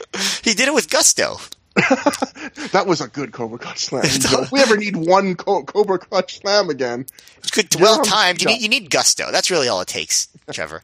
He got he's got that zazz. Um, but um, so now Smokes is in the ring. He's he's choking out Danielson with a bat, and then we get the stars. Samoa Joe and Jay Lethal come out. They fight off Smokes and uh, and what's it uh, uh, Negro? What, what was his full name? EC Negro. EC Negro. See, I'm not. Yeah. I mean, I'm, I'm showing my ignorance here. My apologies. I'm not. I wasn't super well versed in all the indies at this point. But Well, um, well, to be fair to you, they never acknowledge once who he is or that he's even an indie wrestler. They just go, "Oh, one of the, you know, one of the lumberjacks has come in the ring and now is revealing a Rottweiler's t-shirt." Like they never plug him. They never even acknowledge who he is. It's just literally, it's never really dwelled on like, what is this a new member? It's just something that happens in the match. yet he is the turning point of the match because this brings out Joe and Lethal, and the crowd starts going nuts at this point. And they they do an STO back suplex combo on on the on EC Negro. Um, Joe hits the ole ole kick on Smokes. Like now the match is fun. You know now now things are getting good. And Joe continues to beat up Smokes and rub it in Homicide's face as Homicide goes after him. And Homicide and Joe gets face to face, and Joe headbutts him, throws him back in the ring, and Gabe goes, "It looks like we've got a confident lumberjack now," which is just like, ouch. Um, a confident lumberjack. Um, um, I kind of actually like that as a like a title of a children's book. but um, so that now Danielson and Homicide they do double cross bodies. They're both down. The crowd is like is up now. Um, they get back up. Danielson hits a bunch of European uppercuts, puts Homicide on top. Homicide reverses it, puts Danielson up top, hits the top rope ace crusher, gets two, and like one of the fun parts in this segment is just Joe on the floor reacting to all the moves, like getting mad if Homicide hits a move and like, like cheering on Danielson. Um, Homicide goes for a cop killer. Danielson reverses, hits the Regal Plex with no bridge, but Homicide pops up and hits the lariat. And both guys are like really struggling to get back up quickly. And Homicide goes for the cop killer again. Danielson hits another Regal, Regal Plex, this time with the bridge, getting the two count. And then Danielson goes right into the cattle mutilation. Um, and uh, since Homicide is like getting to the ropes, Danielson goes into that cattle mutilation roll up thing. Um, gets two for that, goes right back into the cattle mutilation. Homicide almost gets the ropes, but taps out before he gets there. Um, so the first 15, 20 minutes of this match were weird. Um, the Lumberjacks just like, it felt goofy, just like these nobody guys. I will say once they got to the floor, it got really, really fun. Like I was really into it in like the second, like the last maybe like seven, eight minutes of the match. So overall, I thought it was good. Um, it was, it took a while to get there though. I uh, another match. This is a show where we're very simpatical. Where I, I agree pretty much completely. Um, the, the until the bells and whistles in that last third of the match, I was d- kind of disappointed in this match. Like it was good Bryan Danielson homicide wrestling, like a lot of basic mat wrestling stuff. But there was a couple problems. To that one is I like Uh, Gabe does a good job on commentary, kind of giving a reason for why this is the fourth match stip because he's like he points out, you know, that these guys have been brawling out of the ring so often, which they have basically every match in the series so far. They've been crowd brawling. There was even between matches, there are segments where they're brawling in parking lots. So like this match is finally this stip is to put make them stay in the ring, but the problem is what that means is er, the the idea of this match is these guys the the the best of five is these guys have wrestled so much that every step should make the matches a little bit different so it keeps it fresh. But for the first half to two thirds of this match, you just get Bryan Danielson, Homicide doing like their basic wrestling, and the problem is, you, yes, we've seen these guys brawl a lot in the crowds, but we've also seen them do a lot of basic wrestling. So it was all good, but all was very much, oh, I've seen this before with the added like negative of occasionally if it wasn't the, the ringside handheld cam, sometimes you didn't even get a great view because if it's like the hard cam, sometimes you're seeing a bunch of the lumberjack heads while these guys are just wrestling on the mat and, you know, so I, it was kind of a you know, a lesser version of something I've seen before. But then once they get into, like you said, like, you know, these st- spots outside, the table spot, you know, the big hot finish that you described in detail, you know, the run-ins. Uh, and this is a weird match where like, I really, I thought that stuff was great. And so overall, I thought this was a very good match because good solid wrestling that I've kind of seen before, but then all that exciting stuff. It's very rare I will ever say this in my life, but this was a Bryan Danielson match where it was saved by run-ins and bells and whistles. Like yeah, and, and, it, and it's funny because I read I read the Observer recap where they said that the main event was hurt by some of the outside interference stuff, and it was like, no, that like completely saved the match. Yeah, yeah, it, it's weird, but this is one of the only times where I felt like everything from the table to the lumberjack spots at, at that point to the run-ins to you know all that stuff made the match way better. Absolutely, I agree. Yeah, absolutely. And I also thought this was like almost like a a, a, a re renaissance of Samoa Joe. I feel like this whole show um, because he uh, I don't know. He just he just had fire tonight. Like he was like, oh, like that's the Joe I know and love. Like there was kind of something missing from Samoa Joe the first few months of 2005. Like he never gets to fully do the Mick Foley angle. You know, he just he just doesn't do a lot of standout stuff. Now he he just seemed like full of fire and you know P and V, um, piss and vinegar, not like penis and vagina. um, on uh, on um, on this particular on this particular night, and I I think he added a lot to the match just with his charisma he's pissed off about those New Japan offer. Got got the fire in him. That's right. Um.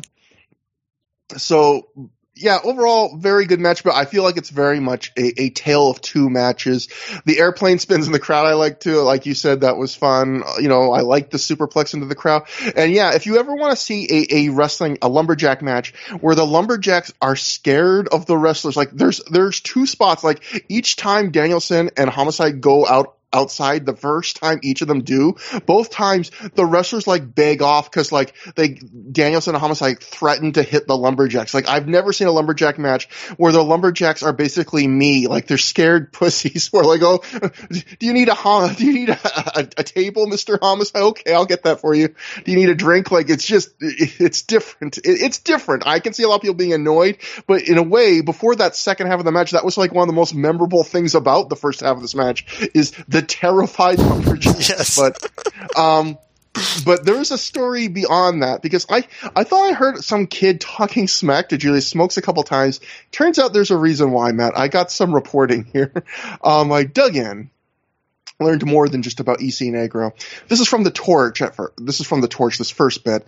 During Saturday night's Ring of Honor event, some kids around ages nine or ten were being obnoxious in the front row finally, manager Julius Smokes lost it and yelled at the kids, go suck Michael Jackson's dick, you F word for gay people. Smokes also called him an F word for gay people a second time and added whiny bitch. The kids seemed unfazed and didn't want to leave even when their father offered to take them home. Later, one of them suffered a cut on his hand when Homicide did a move at ringside that knocked the railing into him. Now, Matt, it gets better. Um, Steve Montana uh, gave a report to the PW Torch, a live report. He was at the show. He wrote in, when Homicide executed his tope con hilo, he crashed to the guardrail and his boot smashed one of the kid's hands into the rail and cut the kid's finger. I overheard the kid say later, I want Homicide to sign my tissue that had some blood on it. So, it's, it's, I will say this, it's hard to write on a tissue. Yeah. I, I, just want to say that kid. I love that that kid. That kid had a hell of a night. I, I wish we could catch up to him now. He'd probably be, you know, in his mid twenties. Um, I, that, that was actually that, Joe Gagne. No, I'm, ju- I'm just kidding. No, nobody would would interact with Joe Gagne. I love the idea that the dad said, like, do you want me to take you home after Julius Smokes called him slurs? And then later the kid was, in fact, the opposite. He was like, he gets his hand cut open. It's like, can homicide sign the, the tissue? Like, yeah. what, I, what I, what I find amusing is how, how in detail people really heard the conversations involving this kid and his father. Well, there is a moment, I think, during, I, I'm not 100% sure, but I think during the match, you can hear the kid call Julius Smokes that slur. Like you hear a whiny young voice say that word, I think. So I think that kid and Julius Smokes were uh, that, that kid was getting a bad influence. That, that, that not cool, but uh, uh, you know, I, if I was that kid and my dad let me go through all that, I would probably say he's the best dad ever. But if I was that kid's mom or dad, I would probably say that's a bad job of parenting. I think the bleed the bleeding part would probably be the most concerning. Exactly. The kid yeah. comes home with a cut hand and he's yelling at Julius Smokes and anyway, um so after the match, Joe and Lethal help Danielson up, so we got, you know, clear view of the babyface side here on a show where sometimes who's the face and who's the heel is a little confusing. Next, we get an on-screen warning. I believe we have never seen this before. Just words on a black screen that say the following statement contains language that is not suitable for all audiences. Viewer discretion is advised. We then proceed to see a James Gibson backstage promo where he says he was robbed by Aries and Shelley of a ch- of a chance to be a champion and not just a cruiserweight, not just seen as a small guy. Gibson says he was stuck with his dick in his hand and this is bullshit. He says Aries ain't fucking safe because he fucking deserves it. We hear Gabe say cut and Gibson then walks off camera, although the camera follows so we can see it, with Spanky. You know, Spanky's trying to calm him down. And Gibson again just screams, bullshit! Spanky and, is almost laughing when he, as, he, as he pulls Dip Gibson away. So this is kind of an infamous pro. If you listen to the Honorable Mention podcast, uh, they do a great job of imitating this promo. Yeah, in, Jeff in Schwartz does a great impression yeah, of this promo. It's job. it's fantastic. Kudos. Yeah, and yeah, just just really good impression Jeff does of uh Eh, but um, it's funny because I, I had hyped up so much.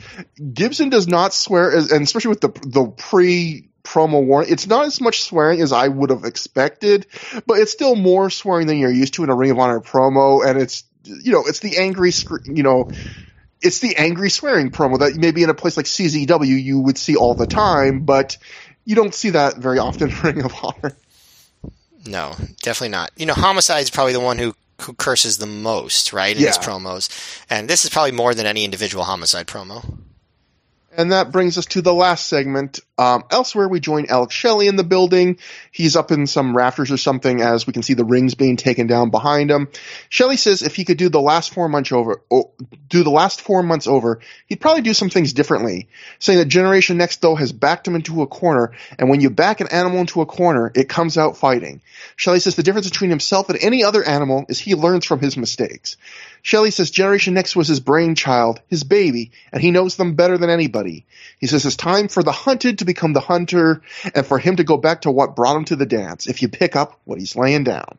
Aries and Strong then jump him from off camera, but Shelley is able to completely avoid it and lay them both out and flee. What I love after this is Aries does this very corny line where he's like, oh, Sherry's no, like, Strong's like, oh, he got out of our way. And Aries is like, he knows us too well and it's like it's the most like man i feel like if i attacked someone i knew and they like quickly dash out of the way my first response would be like oh i was too slow or oh shit they got out of the way or they saw me coming not oh he knows us too well like to, to, to, jump out of the way. Uh, otherwise, he would never jumped out of the way. But obviously, they were trying to sell what Shelley was just talking about in the promo, which is Shelley knows these guys better than anybody. Blah blah blah. But right clearly it definitely seems like again with the promo with Shelley kind of hinting at things like how he do things differently and he's going to go back to more what brought him success. This feels like kind of a character reset and even more of an acknowledgement of like the booking for him hasn't been great. Like basically, okay, we're to go back to more of the Healy jerky Alex Shelley, not the Alex Shelley who's apologizing to everyone and everyone's telling him to fuck off. Yeah, exactly. And then actually we have one more thing. We end with a quick on-screen graphic for Chris Candido who had just passed away and uh, nice touching kind of in memoriam thing there. And that is the end of the show. That is stalemate. Um, Matt, I feel like this is a weird show. I, I feel like on paper, this is actually a pretty good card, and it was a, a, good show. I enjoyed watching the show. I thought it was good, but it was interesting. I felt like because when you actually watch the show, it does come off not in terms of on paper, it's not a B show, but in terms of the results, it definitely feels like a show that is kind of a B show in that everything's about setting up the next run of big shows. Like they don't really give away much here. Like you think about the pure title match has no story to it. It's not going anywhere. Um, the uh, the the world title match goes to a draw to set up a rematch that won't be happening in Boston. The um the Rave Punk match is turns out just to be an angle that sets up two matches between them that won't be happening in Boston. Um, the four way matches, just setting up title matches that won't be happening in Boston. Even even the main event, you know, Danielson versus Homicide is a match that just ties them up and sets up a bigger match that won't be happening in Boston. So I, am I guess what I'm trying to say is I can kind of see why the Boston market would would die, not just the moving around, but basically kind of everything on the show was to set up bigger show matches and shows elsewhere. And but at the, at the same time, I thought this was an enjoyable show. There was nothing I would call quite great. There was a couple things that got close. I know you would say Aries and Gibson was great. I wasn't far from great for me. It was a, it was a good, enjoyable show. There was nothing I disliked on the show, but it, it's not an absolutely essential show. I would say. Yeah, I guess you know it's one of the, another one of those expectations things. Because for me, like I never think much about this show at all. So for me, this was like kind of a sleeper show. Like it was better than I thought it would be uh, you know, even though the card was pretty good, like I, I just don't think much about the matches on these shows and this show, and it was good up and down. Like really, the only like the worst thing on the show was probably the punk rave stuff. Really, punk and Kruel because the punk rave stuff was was fine. It was pretty good. Um, but like all the all like the like the substantial matches were were good, and I do think at least one of them was great. And I thought the main event, you know, had a great ending. Yeah. Um, so. And, and as far as the booking, I, you're right. It was it was a B show in terms of booking. Um, definitely, but a good one. Yeah, it was sort of like that. It was so sorry. Oh, I was just going to say, on paper, the lamp looks really top notch because they're giving you Aries Gibson for the world title for the first time. They're giving you a Rave Punk match in the middle of a big feud. It's just that, you know, those matches both end up kind of just being setups for bigger matches. Yeah, yes, yes and no, because, you know, you know this was like the early stages of the Punk Rave feud in the sense of like they haven't had many matches yet. I guess it wasn't a long lived feud anyway. Um, the you know the the, the, the they have a four way for title shots, which is never like the top kind of match you can have. And the airy and you know you knew that Danielson and Homicide were in like that we're not going to finish their feud here. Yeah. And Gibson versus Aries, while a big match, it wasn't a match they had really built much. There hadn't been really much interaction between Gibson and Aries. So it's not like it was like a payoff of something big. You know what I mean? Like, yeah, it, it, it kind of read on the card as like a, a B plus show to me rather than a pure B show. But it ended up being a lot like Back to Basics, but I think a step above it in terms of the quality of the matches. Um, I would agree this is better than Back to Basics. Yeah, and, and, so I thought this was a good sleeper show. As far as the booking, um, I also thought this show marks a moment where I feel like they really start getting a real direction for the year because I think yeah. in the early part of the year, like I said, there was a lot of drop stuff, whether it's Joe and Foley, um, Corino, um, Stevie Richards, um, you know, just anything involving the Super Juniors tournament, um, even the Trent Acid thing. And now it's like everything on this show is a direction they're going in, and you know they're going to go in that direction. Whether it's continued stuff with with Gibson and and Aries, you know, Aries and Shelley are going to have their match at the next show. Finally, um, Strong is going to continue to develop as a star. Um, Punk and Rave are going to, you know, have a couple more really major matches in their feud. Joe and the Rottweilers feud with Lethal is going to heat up again um, on the next show. So, you know, they they they really are um, they really are kind of getting their footing. I think this show kind of marks the beginning of what will be the true direction of 2005. So I appreciated it on that level too. So I thought all in all this was this was kind of a sleeper show for me. This was a a, a quite good show. Um, that kicks off a pretty good run for ROH over the next couple months. Yeah, that's a good point. I was thinking back to what you were saying during the main event about feeling like this was kind of like a rekindling for Joe, like kind of him really kind of sparking back up again. And I feel like the same thing again where we're saying like Alex Shelley this feels like kind of a reset for him. Like it, it, does feel like, you know, kind of like the start of something new. Now after the first quarter that like, I was saying, it does feel like this felt like a show where they're putting every like chess piece in position for the end game with the, if the end game means a run of really good shows, but like, you know, they're just get, everything's set up and unlike like like you just said unlike the first quarter where they've tried a lot of things that didn't really come to fruition. this time they're going to come to fruition. So, yeah. Um, so that wraps it up for our show. If you want to contact us, through the years at gmail.com is our email. That's T H R O H. Um, at Trevor Dame on Twitter is my Twitter handle. At Mayor MGF for Matt is his Twitter handle. We have a thread on the Pro Wrestling Only Plugs Forum. And next time on the show, Matt, we will be covering a show we've been looking forward to. I know you especially Yeah. for a long time. Manhattan Mayhem, considered to be one of the best, maybe the best Ring of Honor show from top to bottom of all time. I, I, did, I did. I will just say in a preview, I did not attend that Matt Manhattan Mayhem live, but I got it. So I attended the show, the New York show that came after it live, and then immediately got the Manhattan Mayhem DVD. And I will say, Manhattan Mayhem is the show that made me a diehard ROH fan. This show would not be a podcast if I had not got the Manhattan Mayhem DVD in June of 2005 and, and, and watched it. Like that, like it's it's the show that hooked me for sure. So that's what people have to blame. Um, but uh, if it just, I mean, it, it, that, that show is known for being great top to bottom. It's one of those shows that I have such good memories. I'm almost scared to revisit it, but I'm sure it'll be great. I mean, we got Joe versus Jay Lethal for the pure title. We have the return of Low Ki.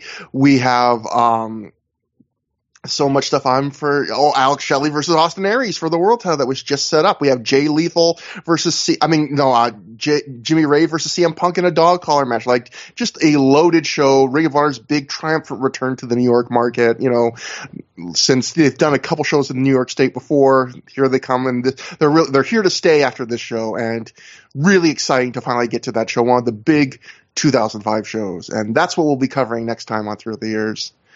Um, until that time, until next time, have a good time. Have a great time.